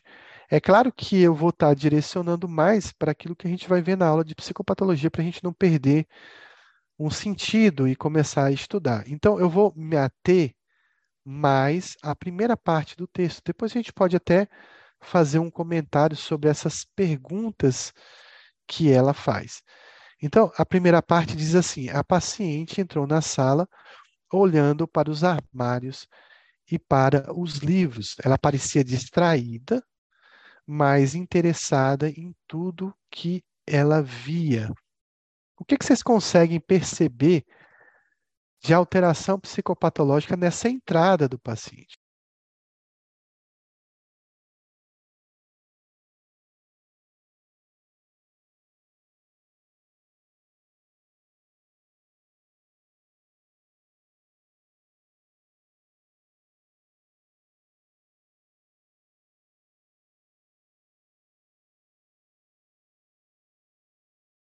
Então vejam que isso diz muito sobre o que a paciente tem de psicopatológico.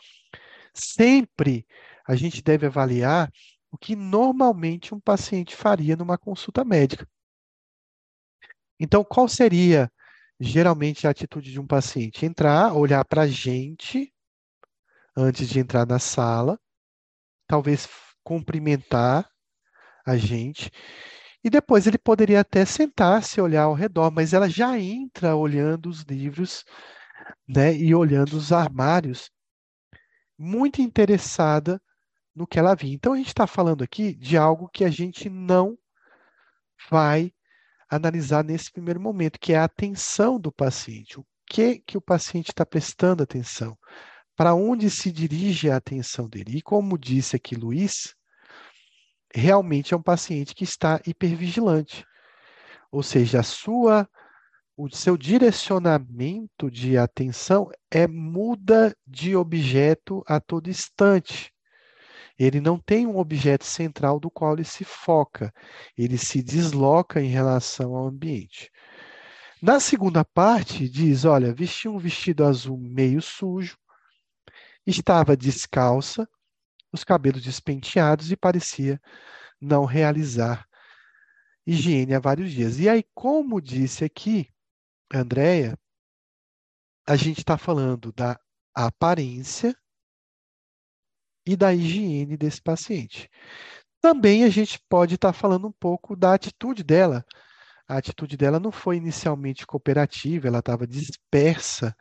A atitude se refere a como o paciente se apresenta na relação médico-paciente. Que relação ele cria conosco? Né? E a atitude dela foi uma atitude de não ter, foi meio evasiva, não ter um contato conosco. Bom, diante dessa informação aqui, de como anda a higiene dela, a gente pode já perceber que esse paciente ele deve ter uma perturbação comportamental muito grande, já que a sua higiene foi bastante comprometida, já que essa atenção está bastante comprometida, e eu diria que é um paciente que está psicótico. Qual a causa da psicose? Eu não sei. Essa paciente, ela pode estar no estado de mania, ela pode estar num quadro, num surto de esquizofrenia, ela pode estar numa psicose induzida por drogas ou por uma condição médica, mas me parece, inicialmente, um quadro psicótico. Pela hipervigilância do paciente, a gente sempre pensa, ah, é mania, mas não, poderia ser qualquer quadro psicótico referente a esse paciente. Bom, nas, então, a gente vai falar um pouco da aparência desse paciente, que é o que chama atenção nesse caso. Então, esses primeiros minutos de contato com o paciente são significativos, como diz o Douglas Rondo, para que a gente defina uma hipótese diagnóstica. Vejam que com pouco texto, e que eu estou relatando de um paciente verdadeiro que entrou no meu consultório, você já está dando uma ideia de que, poxa, provavelmente essa paciente vai parar no aloperidol, na lonazepina, na risperidona, nessa primeira consulta, porque provavelmente esse paciente está psicótico. Uma segunda hipótese, talvez, é que essa paciente tem uma deficiência intelectual grave. Né? Então, por ter uma deficiência intelectual, ela não tem muito juízo crítico para manter higiene, deve ser difícil né, fazer ela tomar um banho, se arrumar e levar ela na consulta do jeito que dava também. Então, a gente pode falar de uma psicose ou de um déficit cognitivo bastante importante. Então, essa primeira impressão que a gente tem do paciente em relação ao seu olhar, sua atitude, sua roupa, sua voz, sentou, não sentou, colaborou, conversou ou não, são fundamentais para que a gente faça já a primeira hipótese diagnóstica. E nisso a gente vai ter que avaliar a aparência do paciente, onde a gente avalia os cuidados higiênicos e os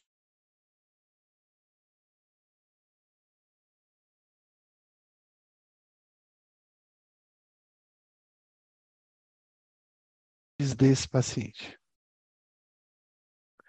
Também para como estão as roupas, qual a qualidade das roupas, qual o estado né, de limpeza dessas roupas, limpeza do paciente, a aparência nem sempre é de alguém que está, de repente, sujo, maltratado, mal cuidado, mas alguém que possa ter até um cuidado excessivo. O paciente extremamente maquiado, extremamente arrumado, também vai chamar atenção na aparência. Ele pode estar com uma roupa suja, mas ele também pode estar com adereço ou uma roupa que seja meio extravagante, que seja muito sensual para aquele ambiente, e isso também vai chamar a atenção da gente. Quando a gente define a aparência, só tem duas formas de definir a aparência de uma pessoa: está adequada ou está inadequada. Lembrando que isso é muito relativo em relação à cultura do paciente, à condição socioeconômica. Então, a gente atende pessoas que vêm de uma zona rural, de chinela havaiana, com a roupa simples que ele tinha, mas a gente vê que o paciente teve cuidado de tomar um banho, teve cuidado de se arrumar dentro do contexto econômico que ele tem, então ele está com uma aparência adequada. Da mesma forma, tem pacientes que gostam de tatuagem, de piercing, mas estão bem, digamos, alinhados. Eu não posso dizer que, de repente, aquela aparência inadequada. Até porque se eu for atender, de repente, uma tribo de góticos em São Paulo, eu vou achar todo mundo inadequado. Eu posso até citar e descrever de como ele se vestia, mas nem sempre isso vai entrar numa definição de adequado e inadequado. A higiene também é fácil. A gente saber através da nossa própria higiene se esse paciente tem uma higiene adequada ou inadequada, como aparentemente está aqui nessa foto. Então, alguns exemplos de aparência, a gente tem uma aparência bizarra, exibicionista, sedutora, né? Que é muito comum em pacientes com estados de mania, estados maniformes ou uma aparência desalinhada, bizarra, higiene inadequada, como a gente vê num paciente com déficit intelectual grave, um autista muito grave, ou nos pacientes que apresentam psicose ou, de repente, um toque. Né? Eu tinha pacientes com toque que não podiam tomar banho, estavam há mais de três meses sem tomar banho. Então, também isso define uma higiene inadequada. Ou uma aparência excêntrica, bizarra, fora do contexto de vida do paciente. De repente, o paciente é um artista, é um diretor de cinema, alguma coisa assim. Então, às vezes, a aparência dele mesmo, o natural é que seja aquilo. Mas, dentro do contexto cultural do paciente, a gente vai fazer essa análise do que é excêntrico, do que é bizarro. Analisando a segunda parte do texto, diz o seguinte: Antes de sentar na cadeira, olhou para mim e perguntou sem me deixar responder nenhuma das perguntas. O que que essa parte aqui das até as perguntas está falando e o conteúdo das perguntas está me falando sobre algo desse paciente. Então, o que, que a gente está observando nesse momento agora?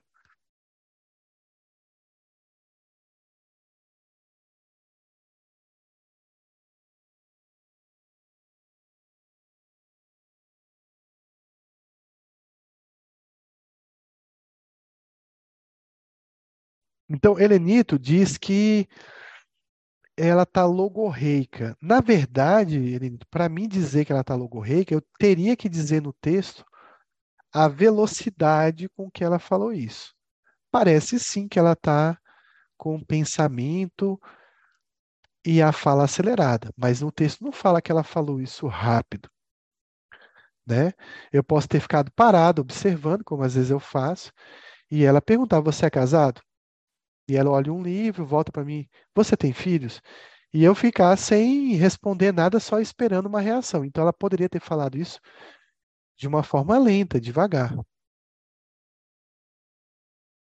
Como eu estou dizendo aqui que eu, ela não deixou eu responder, dá a impressão de que realmente esse pensamento dela, através da fala que a gente percebe o pensamento, ele está acelerado.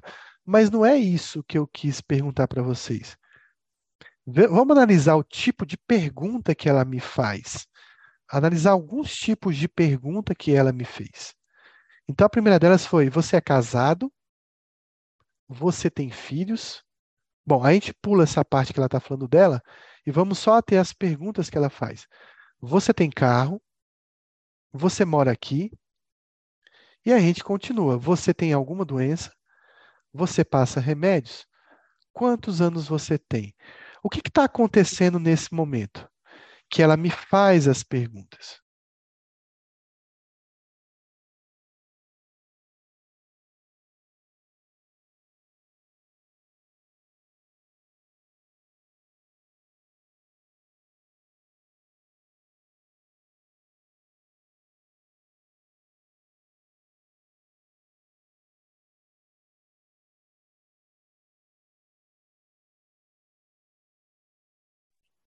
Sim, as perguntas são aleatórias, mas as perguntas dizem respeito a quem?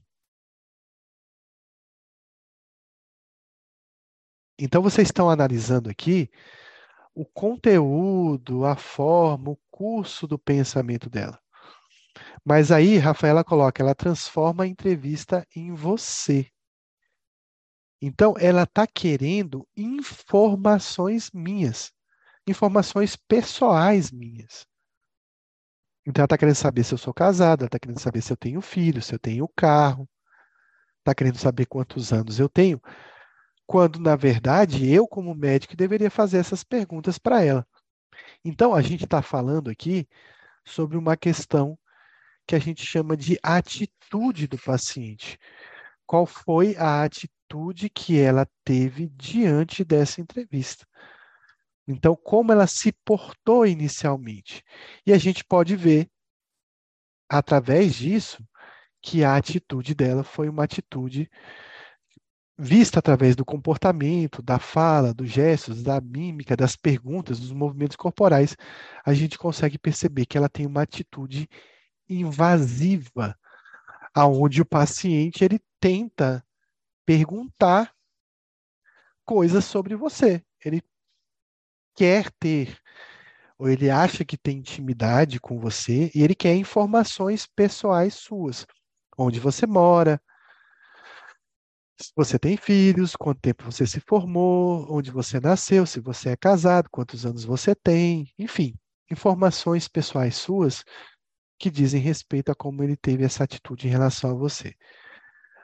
Isso, Rafaela chamou a atenção que parece um paciente que está meio desinibido, né? Porque para você sair assim perguntando sobre a vida do seu médico, assim, de cara, você meio que não está tendo um pouco de freio, né? Ou não está tendo um pouco de conjuntura para ficar fazendo essas perguntas, às vezes muito íntimas, para uma pessoa que você está conhecendo agora. Então, de certa forma, ela está invasiva e ela está um pouco desinibida. Tá certo que ela ainda não me deu nenhuma cantada, ela não me chamou para sair, ela não me disse que eu sou bonito, qualquer outra coisa, então essa desinibição não está tão intensa, porque se ela fizesse isso, ela estaria muito desinibida. Vocês conhecem algum transtorno em que o paciente fica muito invasivo? Vocês conseguem lembrar de algum transtorno em que o paciente costuma fazer esse tipo de pergunta ao médico?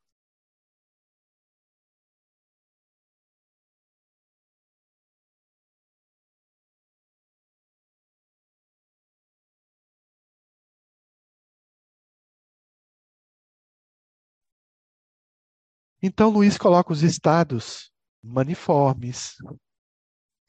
Se o paciente tiver algum dano cognitivo, como Gustavo citou, numa demência, num déficit intelectual, ele pode ser invasivo sem perceber, porque ele não está tendo noção. Então, estados maniformes, estados de perda cognitiva ou de déficit cognitivo, doença bipolar, como a Rafaela colocou aqui, e Elaine chama muita atenção para o que eu queria falar agora. Existem transtornos de personalidade aonde o paciente se torna muito invasivo. Vocês sabem qual é o principal transtorno de personalidade aonde o paciente se torna muito invasivo?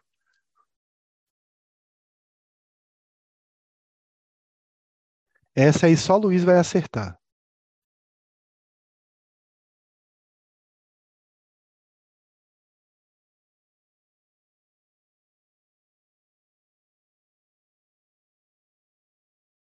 Então, o transtorno de personalidade de um paciente pode apresentar mais invasibilidade, ser mais invasivo em relação ao entrevistador, é aquele transtorno onde o paciente se sente mais íntimo do entrevistador. E qual o transtorno de personalidade aonde o paciente se sente mais íntimo de um estranho?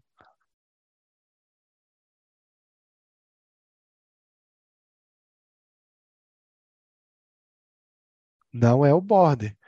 O transtorno de personalidade, onde o paciente se sente mais íntimo de uma pessoa estranha, como se fosse conhecido, fosse amigo, se pudesse bater papo de qualquer maneira, é o paciente estriônico. Então, a gente vê bastante atitudes desinibidas e invasivas em um paciente estriônico. Bom, seguindo só para a gente falar um pouquinho aqui, o que a gente vê é que não existe uma sequência nas ideias do paciente. Ela faz perguntas sobre mim, depois ela diz que tem dois filhos, que está ajudando Deus. Depois ela pergunta se eu tenho carro, se eu moro aqui. Aí ela diz que ela mora na casa dela, o pai dela mora em Salvador. E a irmã dela tem diabetes. Olha que interessante. Não tem nada a ver nesse contexto da história ela falar que a irmã tem diabetes no meio dessa história. Então, aqui a gente pode dizer que teve uma quebra muito grande nesse texto, que o pensamento dela não está seguindo uma forma correta de cadenciar as ideias.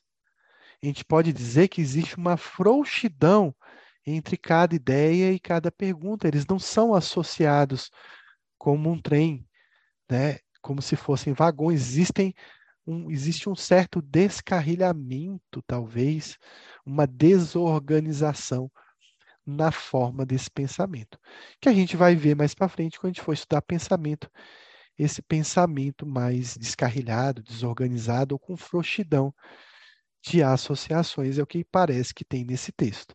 Mas como a gente está falando de atitude, vamos ver outros, outros tipos de atitude que o paciente pode ter diante do médico.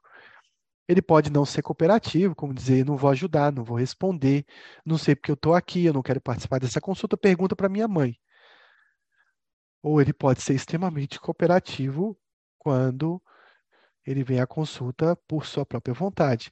Ele pode se opor, dizer, olha, você vai falar o que quiser, você pergunta o que quiser, e eu não vou responder nada. Então, é um não cooperativo ainda mais grave, ele pode ser hostil, ele pode dizer: se vocês ficarem insistindo em me perguntar e me manter aqui, eu vou quebrar tudo aqui dentro, não vou poupar ninguém. Então, ele, além dele estar tá se opondo, não estar tá sendo cooperativo, ele ainda está sendo hostil ao entrevistador. Ou ele pode resolver fugir no meio da consulta, no meio da abordagem, que é uma atitude de fuga. Ele pode fazer perguntas por um de repente, um delírio, uma ideia de perseguição, de desconfiança. Então, você é médico, eu posso ver sua carteirinha, tem câmeras aqui, você está gravando essa consulta, por que você está fazendo esse tipo de pergunta? Ou ele pode ser querelante, como eu, eu vim aqui na consulta, eu quero um laudo, quero que você faça um relatório, quero saber se eu tenho algum problema médico, então ele pode solicitar várias coisas, ele pode solicitar com educação, ou ele pode solicitar de uma forma mais imperativa. Quando o paciente está internado, ele diz para a gente: Eu quero minha alta agora. Ele não está só pedindo, ele está dando uma ordem na gente, que é um paciente reivindicativo. Ele pode ser irônico, ele pode ser arrogante, né? Quando você pergunta, você ouve alguma voz? E o paciente diz, claro, estou ouvindo a sua. Então, esse tipo de ironia, de arrogância também pode estar presente. Ele pode estar sendo evasivo, querendo fugir do assunto, eu não quero falar sobre isso, né? É melhor a gente conversar sobre o outro assunto. Que é o contrário de invasivo. Ele pode ter uma atitude lamuriosa, onde ele reclama de tudo, tem muitas dores, muitas queixas, está sofrendo muito. Pode ser dramático, como por exemplo num paciente estriônico que a gente acabou de relatar, como esse caso aqui, o senhor não acredito tanto que eu estou sofrendo, meu filho vai se casar, então faz um drama de uma situação chora, de uma situação que não é tão grave. Sedutora, quando o paciente está muito desinibido, e aí ele passa de um invasivo de fazer perguntas a realmente tentar alguma coisa com você. Então, um paciente sedutor. Além disso, ele pode ter uma atitude infantilizada, que é comum em alguns transtornos, onde existe déficit cognitivo, quando o paciente, por exemplo, pode estar simulando alguma coisa. Ou pode ter uma atitude cheia de gírias, jargões, gestos, estereotipias, como na esquizofrenia hebefrênica, que a gente chama de maneirismo ou atitude amaneirada. O paciente pode, é importante saber esse conceito de dissimulação, que é quando o paciente esconde os sintomas. A família diz que ele está ouvindo uma voz, que ele está pensando que o vizinho está fazendo algum mal a ele, e ele nega todos esses sintomas. Ou o paciente pode ter uma atitude simuladora, que seria o contrário de, de dissimular. Dissimular é quando eu escondo um sintoma, simular é quando eu invento um sintoma. Também pode ter uma atitude inibida, que é muito comum num paciente com transtorno de personalidade evitativa, num paciente muito tímido, num paciente com fobia social, com déficit intelectual. Ou irônica, ou um paciente que de repente é gliscoide, aquele paciente que conversa, fala muito, você não consegue interromper né, a atividade de fala desse paciente, que a gente chama de gliscroide, que é muito comum em pacientes epiléticos, ou paciente que tem uma atitude simuladora e que finge ter um sintoma. Para a gente continuar, a gente já viu atitude, gene, a gente vai falar sobre esse caso clínico aqui. Então, o senhor de 65 anos, internado para tratamento de pneumonia, é encontrado andando pelo corredor do hospital. Nota-se que arrancou o acesso venoso e ele sangra pelo ponto de punção. Quando perguntado seu nome, ele responde o nome, mas não sabe informações sobre onde está indo. Também não sabe dados biográficos como idade, profissão, o porquê está internado e onde estão seus acompanhantes. Apesar disso, ele mantém os olhos bem abertos e está acordado. Nos relatos da enfermagem, observou-se que pela manhã ele estava bem sonolento, respondendo apenas a chamados intensos. Ele acordava por alguns instantes mas logo voltava a dormir e se incomodava quando tentavam trocar de roupa, tentando tapar suas partes íntimas. Da mesma maneira, parecia confuso nesse momento. Então, tem um senhor com pneumonia que está confuso andando pelo hospital e que teve confuso também durante a manhã de internação. Nessa primeira parte da manhã, ele parecia estar um pouco distante, né? E parecia ter uma alteração em relação ao seu nível de consciência. À noite ele está acordado, de manhã ele parece que estava meio sonolento. Então, olhando esse texto, o que, que a gente observa agora? Um paciente confuso e acordado de noite, e um paciente confuso mas que estava sonolento pela manhã. Então, existe diferença em avaliar a psicopatologia desse paciente? É provavelmente o paciente que está no estado de delírio, mas em dois estados de consciência diferentes. Então, a gente vai avaliar agora o que a gente chama de consciência de um paciente através dessa história. Então, consciência significa uma ciência acompanhada de outra ciência, seria a tradução, e ele diz respeito a todo momentâneo da vida psíquica, o que está se passando na mente desse indivíduo. Esse senhor à noite, ele praticamente não tinha nenhuma informação a nos dar, exceto pelo nome que ele sabia. Então, a definição neuropsicológica né, de consciência é o estado vigil desse paciente, o estado de vigilância que esse paciente está. Vejam que nessa história ele tem dois estados de vigilância. Um de noite, que ele está bem acordado, e um de manhã, em que ele ficou bastante sonolento. Isso vai determinar para a gente o grau de clareza que esse paciente vai perceber as coisas ou vai nos informar as coisas ou que a gente vai ter acesso aos seus dados de consciência. E a gente vai perceber se esse paciente está desperto, se esse paciente está acordado, se esse, esse paciente está vigil ou se esse paciente está lúcido, seriam mais ou menos definidores de que o grau de clareza do sensório desse paciente está pleno, está funcionando bem.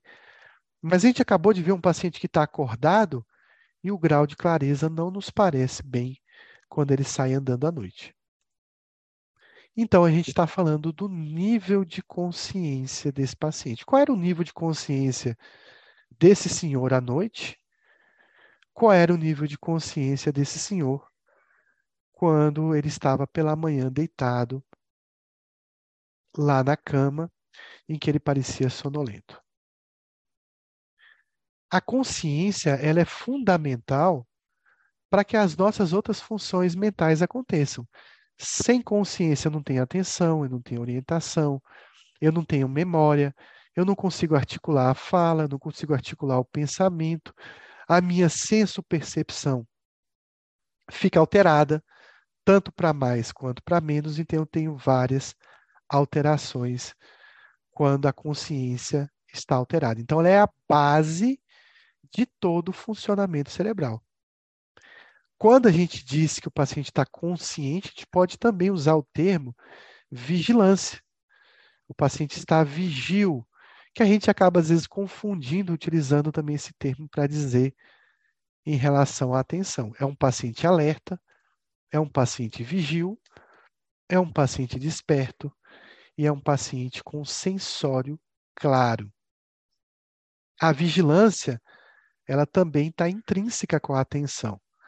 E às vezes ela pode ser utilizada esse termo para a gente dizer o paciente está hipervigilante ou o paciente está hipovigilante. Só tem duas formas de eu perder totalmente a minha consciência. Ou eu estou no sono profundo, ou eu estou no estado de coma. Essas duas formas de perder a consciência, o sono é um estado fisiológico de perda da consciência, e o coma é um estado extremo, patológico de perda total de consciência.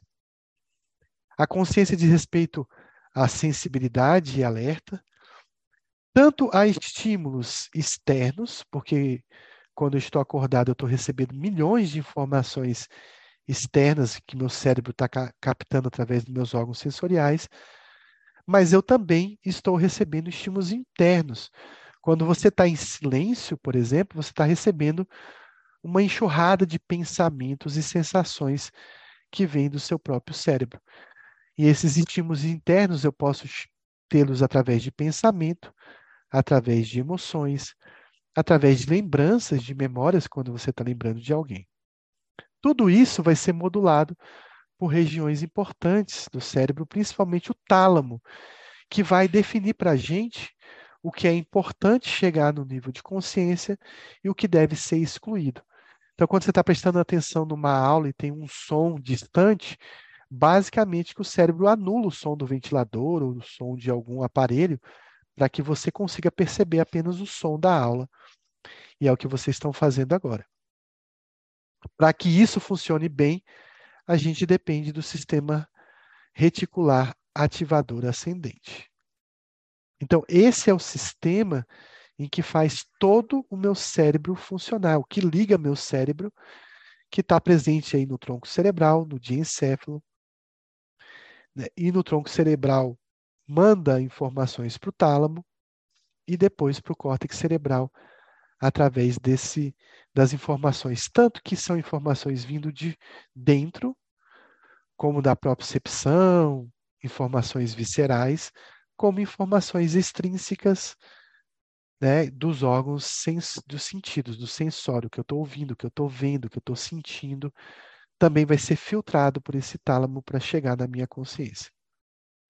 Disso, nós precisamos de várias regiões cerebrais importantes, como o lobo parietal direito, que é um, uma região importante no reconhecimento do corpo, no reconhecimento dos objetos externos e no reconhecimento do mundo lá fora. Então, nós só conhecemos a realidade, digamos assim, se o lobo parietal direito estiver funcionando bem, porque ele é importante para dar essa definição para a nossa consciência. No estado de delírio, que é o que o paciente tinha, era um paciente com pneumonia, que estava vagando à noite pelo hospital, que de manhã tinha ficado confuso e sonolento, a gente vai ter várias estruturas cerebrais acometidas por essa condição. Que eu nem vou ler todas, mas córtex parietal, tálamo anterior, núcleos da base, são todas regiões que estão perturbadas quando a gente está diante de um quadro de delírio, um quadro confusional que esse paciente apresentava.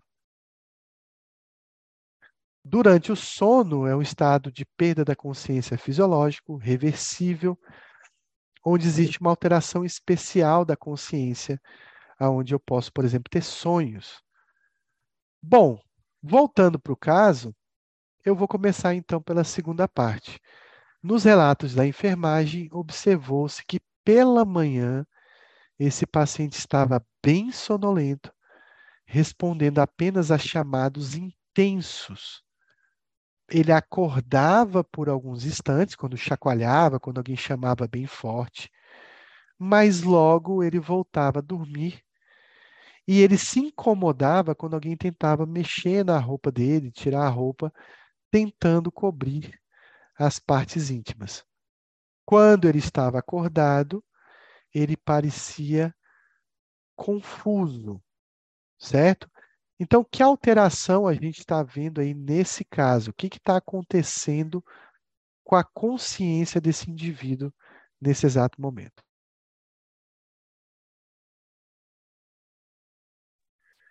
Então, eu estou vendo um paciente que está confuso mas que está sonolento.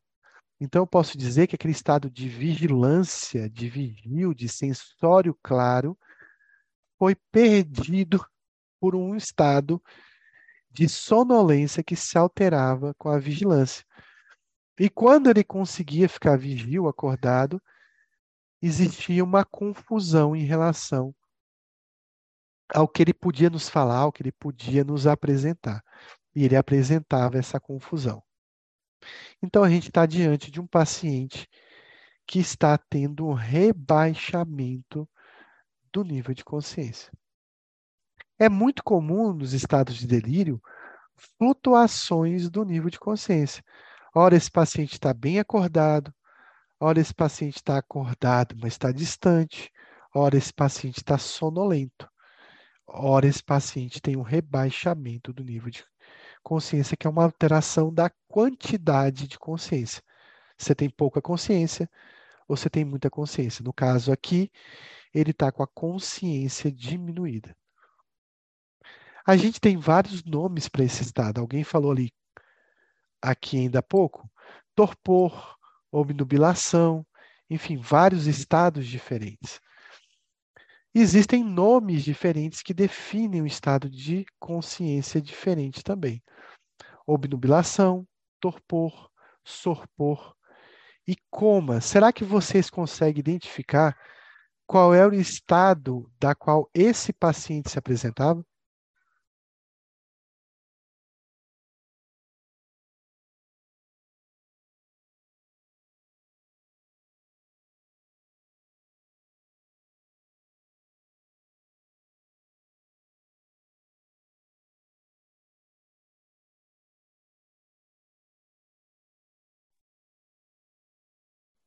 Então, de manhã, de manhã, quando ele estava sonolento, qual era o estado que ele estava? Então, existem definições que o Dalgalarrondo coloca para a gente. Então, o que ele chama de obnubilação, torpor, sorpor ou coma? Obnubilação é um paciente que tem uma sonolência leve a moderada, ele está sonolento, mas quando ele acorda, ele tem uma certa clareza do sensório, diminuída, mas melhor que nos outros estados, aonde existe uma lentidão da compreensão, Existe nesse paciente uma dificuldade de concentração, ele de atenção também, ele não integra informações importantes, então a atenção está diminuída. Ele acorda com uma certa perplexidade, sem saber muito bem onde está, o que está acontecendo, mas ele responde às solicitações externas. Então, quando eu chamo ele, ele costuma abrir os olhos e acordar. No estado seguinte, é mais. Então, existe uma lentificação do eletroencefalograma nessa situação. No torpor, ele é mais grave que a obnubilação. Ele está sonolento e ele só acorda se eu chamá-lo com bastante intensidade. Então ele acaba abrindo os olhos, respondendo por alguns instantes, mas logo depois ele volta ao sono. Então ele acorda por pouco tempo, mas depois volta a dormir. É importante dizer que tanto na obnubilação quanto no torpor, o paciente mantém a capacidade do pudor. Então, se você tentar tirar a roupa dele, despir ele, ele vai acordar e tentar, digamos, se cobrir ou evitar que você o descubra ou, ou tire a roupa dele. Então, existe uma certa crítica em relação a isso. Nos estados seguintes, esse pudor vai ser perdido. Então, no sopor, o sono é muito profundo, ele desperta com estímulo muito intenso, mas desperta muito rapidamente. Ele tem apenas reflexos de defesa e de dor, o pudor é perdido, ele não tem espontaneidade nenhuma, apresenta pouca motricidade e tem um ECG bastante modificado com ondas lentas e ondas delta e teta. Já no coma, o paciente não apresenta nenhum tipo de resposta. Ele apresenta movimentos oculares que pode ser até involuntário, como nistagmo, por exemplo, e tem uma abolição completa de reflexos, inclusive de reflexos dolorosos com pouca motricidade e um ECG, um eletro, um EEG bastante lentificado. Então vejam que é difícil a gente decorar isso, mas são estados de, de redução da consciência que o Dalgalarrondo define né, cada estado. Se a gente for analisar o paciente que a gente viu, ele estava sonolento, ele só acordava com chamado intenso, ele logo depois de responder, meio que confuso, ele retornava ao sono, mas ele mantinha o pudor. Então a gente define que aquele paciente, do nosso caso, ele estava no estado de torpor. Esses estados de rebaixamento aumentam a captação de estímulos externos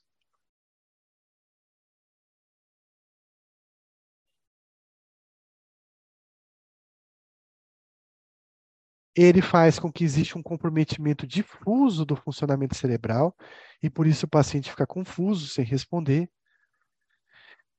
Sempre que o paciente tem um rebaixamento da consciência, existe uma etiologia orgânica, ou foi um remédio, ou foi um estado, ou foi um delírio, ou foi alguma situação assim. Então é importante que a gente afaste esse, essa etiologia orgânica para fazer o diagnóstico. E existe um déficit cognitivo global para esse paciente. Quando a gente tem uma redução né, do nível de consciência, a gente pode chamar isso de, de uma forma geral de uma obnubilação e que pode ser de duas formas. Simples, quando não tem sintomas psicóticos, ou oniroide, quando tem sintomas psicóticos.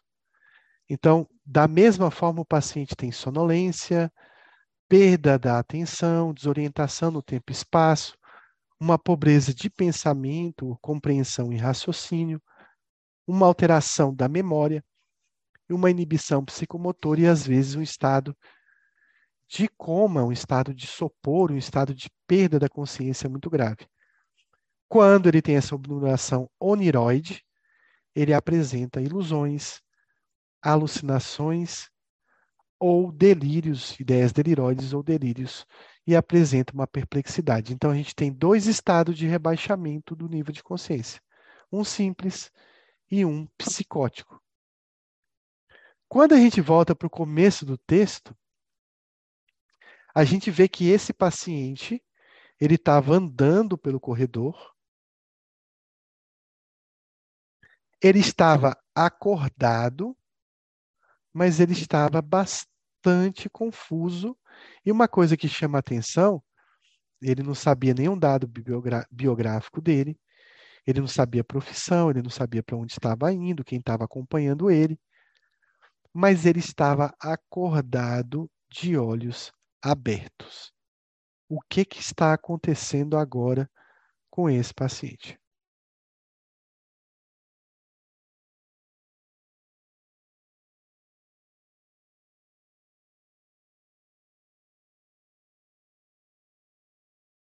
Ele está confuso ele não consegue acessar a memória dele. Vejam, quando é perguntado informações biográficas, quem você é, onde você mora, qual a sua idade, a gente está falando de perguntas que envolvem a memória do paciente. Ele não está tendo acesso à memória dele. E ele continua acordado. Então, o que está acontecendo? Está acontecendo nesse paciente?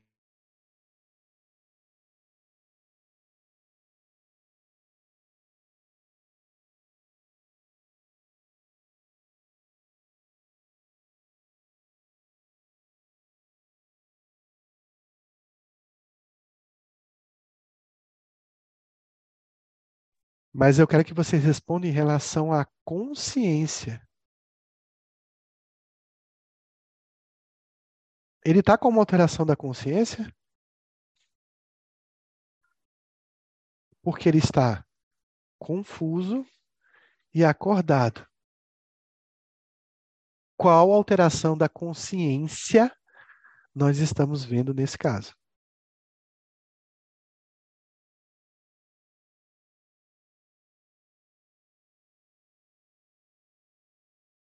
Então, Rafaela está fazendo uma pergunta aqui, se, gente, se eu estou te perguntando em relação à consciência a nível qualitativo. A gente viu a nível quantitativo. Então, a gente viu que quando a minha consciência é reduzida, ou eu estou com obnubilação, ou eu estou com torpor, ou eu estou com sorpor, ou eu estou em coma. Mas nesse caso aqui, o paciente está acordado, pessoal. Ele está vigil. Ele está acordado, ele não tem rebaixamento. Quando eu uso a palavra rebaixado, eu estou dizendo que o nível de consciência diminuiu. Quando eu uso a palavra obnubilação, eu estou dizendo com essa palavra que o nível de consciência caiu. E esse paciente ele não está assim, ele está acordado.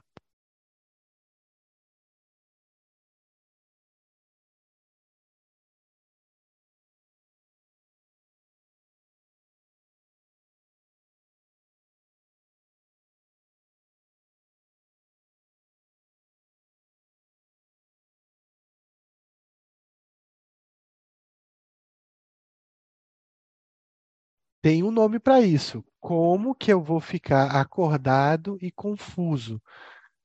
Como que eu vou ficar, entre aspas, consciente, porque eu estou acordado, estou com o olho aberto, está todo mundo vendo que eu estou acordado, mas ao mesmo tempo parece que eu não estou acordado porque eu não tenho acesso à minha memória, eu não consigo estar orientado no tempo e no espaço, eu não consigo articular meu pensamento e estou de olho aberto. Então, ele não está rebaixado. Se eu utilizo a palavra estorpor, eu também estou dizendo que ele está rebaixado. Então, vejam que é difícil, mas existe uma alteração qualitativa da consciência. Por quê?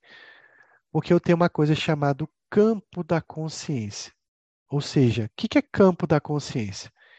Sou eu, a consciência de mim mesmo, a consciência do ambiente, a consciência minha mesmo, né, da pessoa, a consciência de estar na realidade e a consciência dos objetos. Além disso, eu tenho um monte de informações que eu tenho no meu cérebro que dizem respeito a esse campo da consciência. Você não errou, Rafael. Eu estou falando de uma coisa chamada estreitamento do campo da consciência. O paciente está acordado, mas parece que não está tendo acesso completo à sua consciência. Então, perder a consciência nem sempre é rebaixar a consciência. Eu posso estreitar a minha consciência, que é uma alteração qualitativa da consciência. O, então, vivências internas e estímulos externos se tornam acessíveis, inacessíveis, desculpa.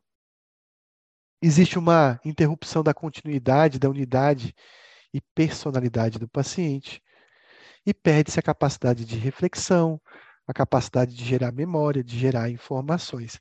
Ó, se a gente fosse um computador funcionando, eu diria que o campo da consciência fossem todos os nossos aplicativos e arquivos funcionando quando a gente está acordado. Quando eu tenho estreitamento do campo de consciência, é como se, mesmo estando acordado, muitos desses aplicativos e arquivos não pudessem ser acessados. Eles fossem bloqueados.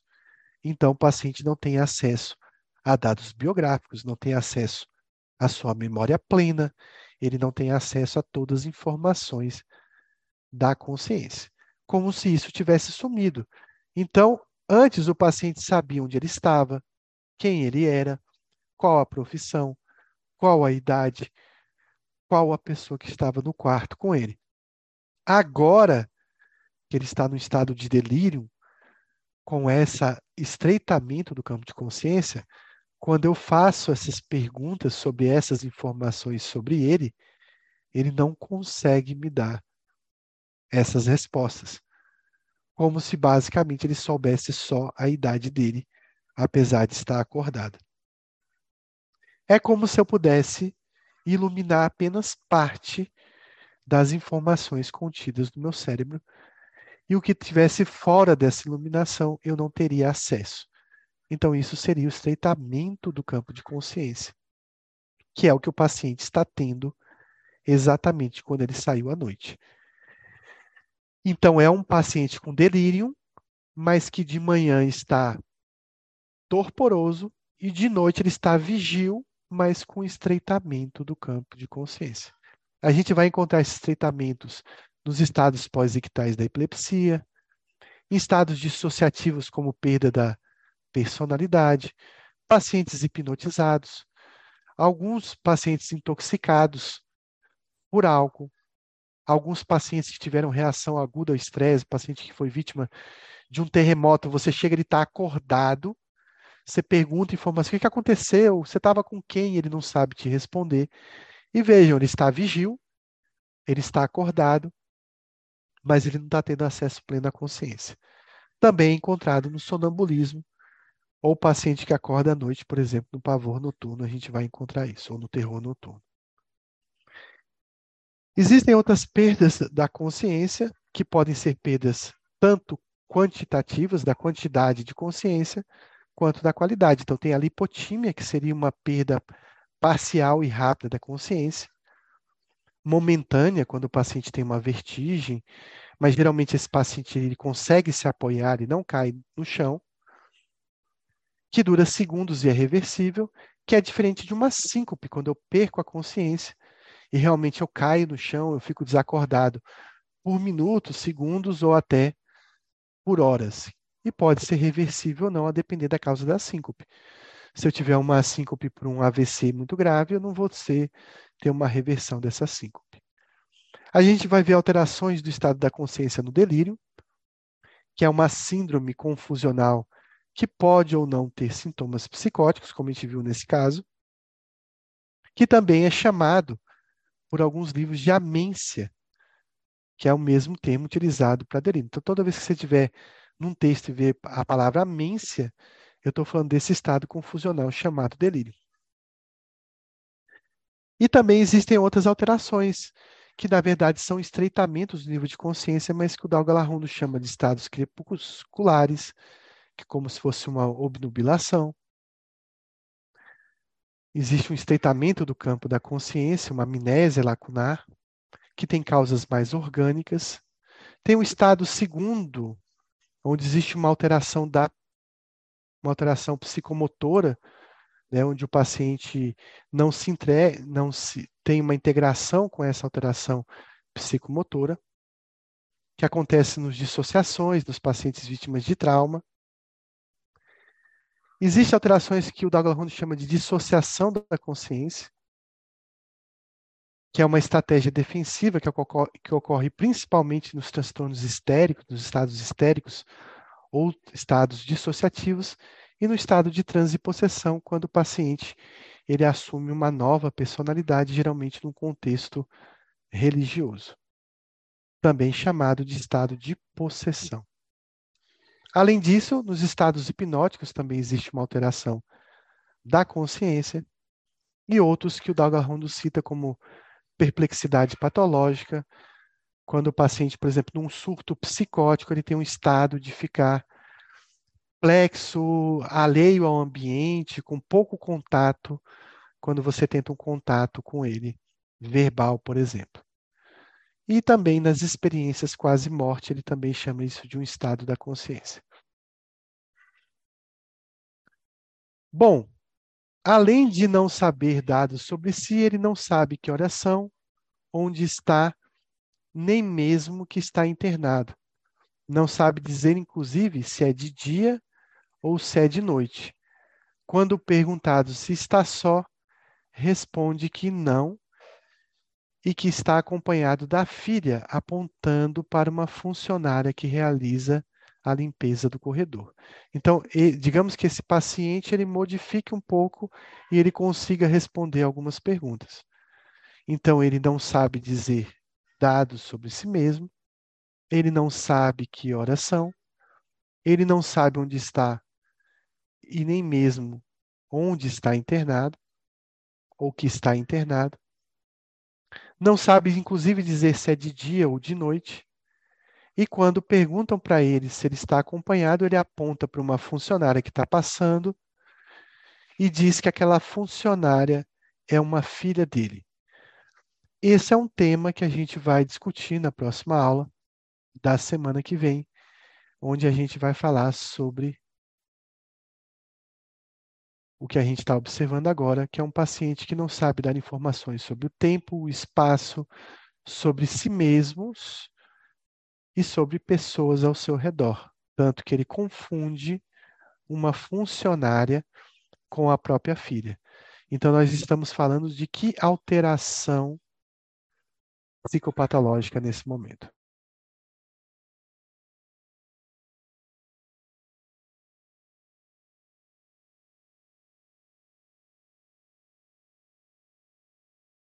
Então, nós estamos falando sobre orientação, e é o que a gente está vendo nesse paciente com delírio. Então, semana que vem, na próxima aula do pré-psi, que ainda vai ser aberta até a gente formar o grupo do curso, quem quiser assistir, a gente vai abordar de novo esse paciente com delírio, mas falando sobre as alterações psicopatológicas da orientação. Vou abrir para dúvidas, para comentários.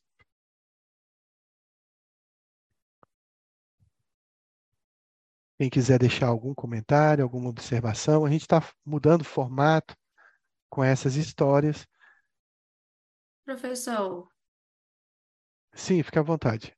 É, só porque eu estou acompanhando junto com o Dalgalarrondo e aí eu acabei viajando e fiquei um pouco confuso. Porque ele coloca, você falou do estreitamento do campo de consciência, né? Aí no pós-ictal, em algumas intoxicações, estados sociativos. Mas ele coloca aqui também é, como alterações né, qualitativas, os, os estados crepusculares, igual você falou, o estado segundo, dissociação da consciência. Você, eu, eu não entendi se o estreitamento do campo de consciência pelo que você falou e pelo Dalgalarrondo são em todos esses estados, além do pós-ictal, intoxicação, etc., ou se você considerou o estado crepuscular e etc., diferente do estreitamento do campo da consciência. Você entendeu o que eu, que eu perguntei? Entendi. E isso é uma confusão que a gente tem quando a gente lê o Dalgala Rondo, quando a gente lê o Chenio também. Porque, por exemplo, ele coloca assim, intoxicação alcoólica, não é isso? Uhum. Uhum. Então você imagina, alguém que bebeu demais vai ficar sonolento. Sim. Se ele ficou sonolento, ele teve um rebaixamento no nível de consciência. Se ele rebaixou o nível de consciência, ele não é mais um estreitamento, concorda?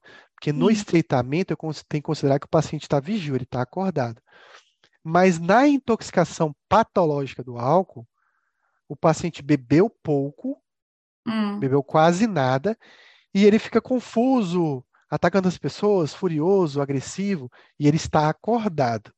Então, falando estritamente do álcool, uhum. aí nesse como exemplo, se houver uma sonolência, um grau de rebaixamento, eu chamo isso de rebaixamento de nível de consciência. Se ele tiver acordado, eu chamo isso de estreitamento. E os livros eles não trazem essas definições muito bem exemplificadas. Ele coloca intoxicação pelo álcool, aí você fica na dúvida. Ele está falando de quem? Intoxicação mesmo de alguém que bebeu bastante ou intoxicação patológica pelo álcool. Então, nesses estados todos que eu citei, é preciso definir o estado de vigilância do paciente. Então, por exemplo, um paciente ele pode usar uma droga alucinógena, uhum. um LSD, e ele ficar tendo alucinações, alterações da senso-percepção, mas quando você olha para ele, ele está acordado. Está distante, mas está acordado. Então, isso é um estreitamento do nível de consciência.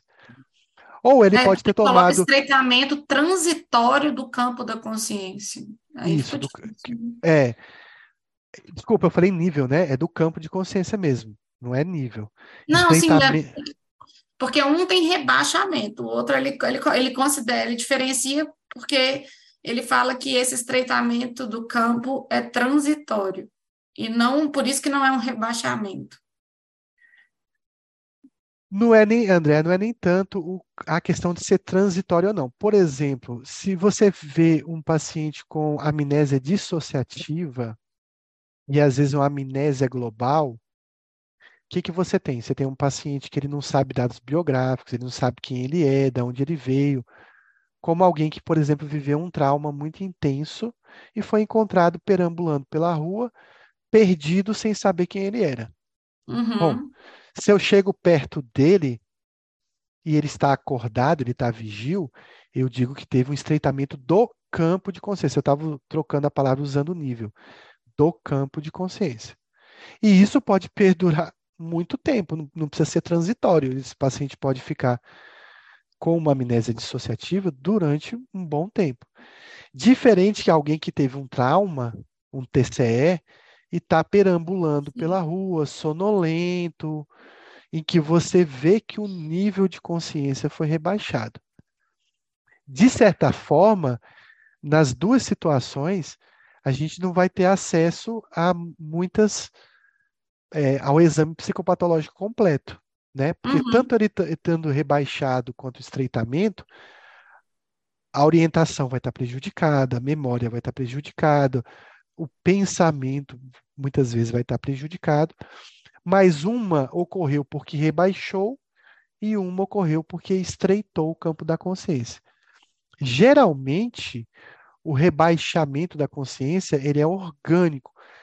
Existe alguma coisa que afetou aquelas estruturas que eu citei do sistema ativador reticular ascendente. Uhum. Então, houve alguma coisa cerebral mesmo, a nível dessas estruturas cerebrais, e que não está permitindo o paciente de ter acesso pleno a todas as informações da consciência. Do estreitamento, geralmente você não tem lesão. É, é, é algum. Tipo, é um mecanismo mais psicopatológico, mais uhum. psicológico, digamos assim, como ocorre na dissociação, no transe, né? Uhum. Esse paciente com delírio, ele tinha uma alteração, sim, cerebral, por isso que ele estava com delírio, ele tinha uma pneumonia, E, e mesmo assim ele desenvolveu um estreitamento do campo de consciência porque ele estava acordado. Então, em, resu, em resumo, o rebaixamento sempre é orgânico uhum. e o uhum. estreitamento nem sempre é orgânico. Ele pode ter uma causa orgânica, mas ele pode ter uma causa só de funcionamento psicológico do indivíduo. Ah, e os livros fazem muita confusão em relação a isso, quando você vai lendo o Shinyo, quando você Não. vai lendo o Dalgala Honda, se é, tem essa confusão. Ele até mais fácil, mas nessa hora que eu me embolei. Exatamente. O que você tem que pensar é o seguinte: estou conversando com o paciente, ele está consciente do ponto de vista está acordado, uhum. então ele tem um estreitamento do, do campo de consciência. Um paciente catatônico, ele pode não te responder, ele não pode responder a estímulos dolorosos, mas você vê que ele está acordado, ele não está dormindo, nem está sonolento, uhum. nem está torporoso. Então, isso é um estreitamento do campo de consciência. Uhum. Tá? Então, o que vai definir se é um ou outro é de como você avalia o estado de vigilância daquele paciente naquele momento. Entendi. Entendeu? Ah, tá. E que pode acontecer uma intoxicação por LSD pode gerar um estreitamento, mas se a intoxicação for mais grave, a quantidade de LSD for mais grave, Acaba esse paciente pode, pode ficar rebaixado. E aí você pode ter a mesma, digamos, a, a mesmo aspecto de exame do estado mental de confusão por um estreitamento e o mesmo aspecto de confusão gerado por um rebaixamento. Então vai variar muito é, é, cada Seria estado. o, o vigio de ficar acordado, né? Tipo é, isso. você vai olhar isso. Ele está vigio, ele está acordado, ele não parece sonolento, e você não tem acesso a todos os dados que ele deveria ter, uhum. ele está no estreitamento. Se ele demonstra sinais de sonolência em níveis variáveis, que a gente viu ali desde a obnubilação Sim. até o coma, aí eu digo que houve um rebaixamento sempre que houver um rebaixamento, tem que necessariamente pensar numa causa orgânica, num remédio, numa intoxicação, numa lesão cerebral. Sim. Não, entendi. Tá? Obrigada, ficou ótima a aula, viu, professor? Muito bom. Muito bem, vamos ver se alguém tem mais alguma pergunta.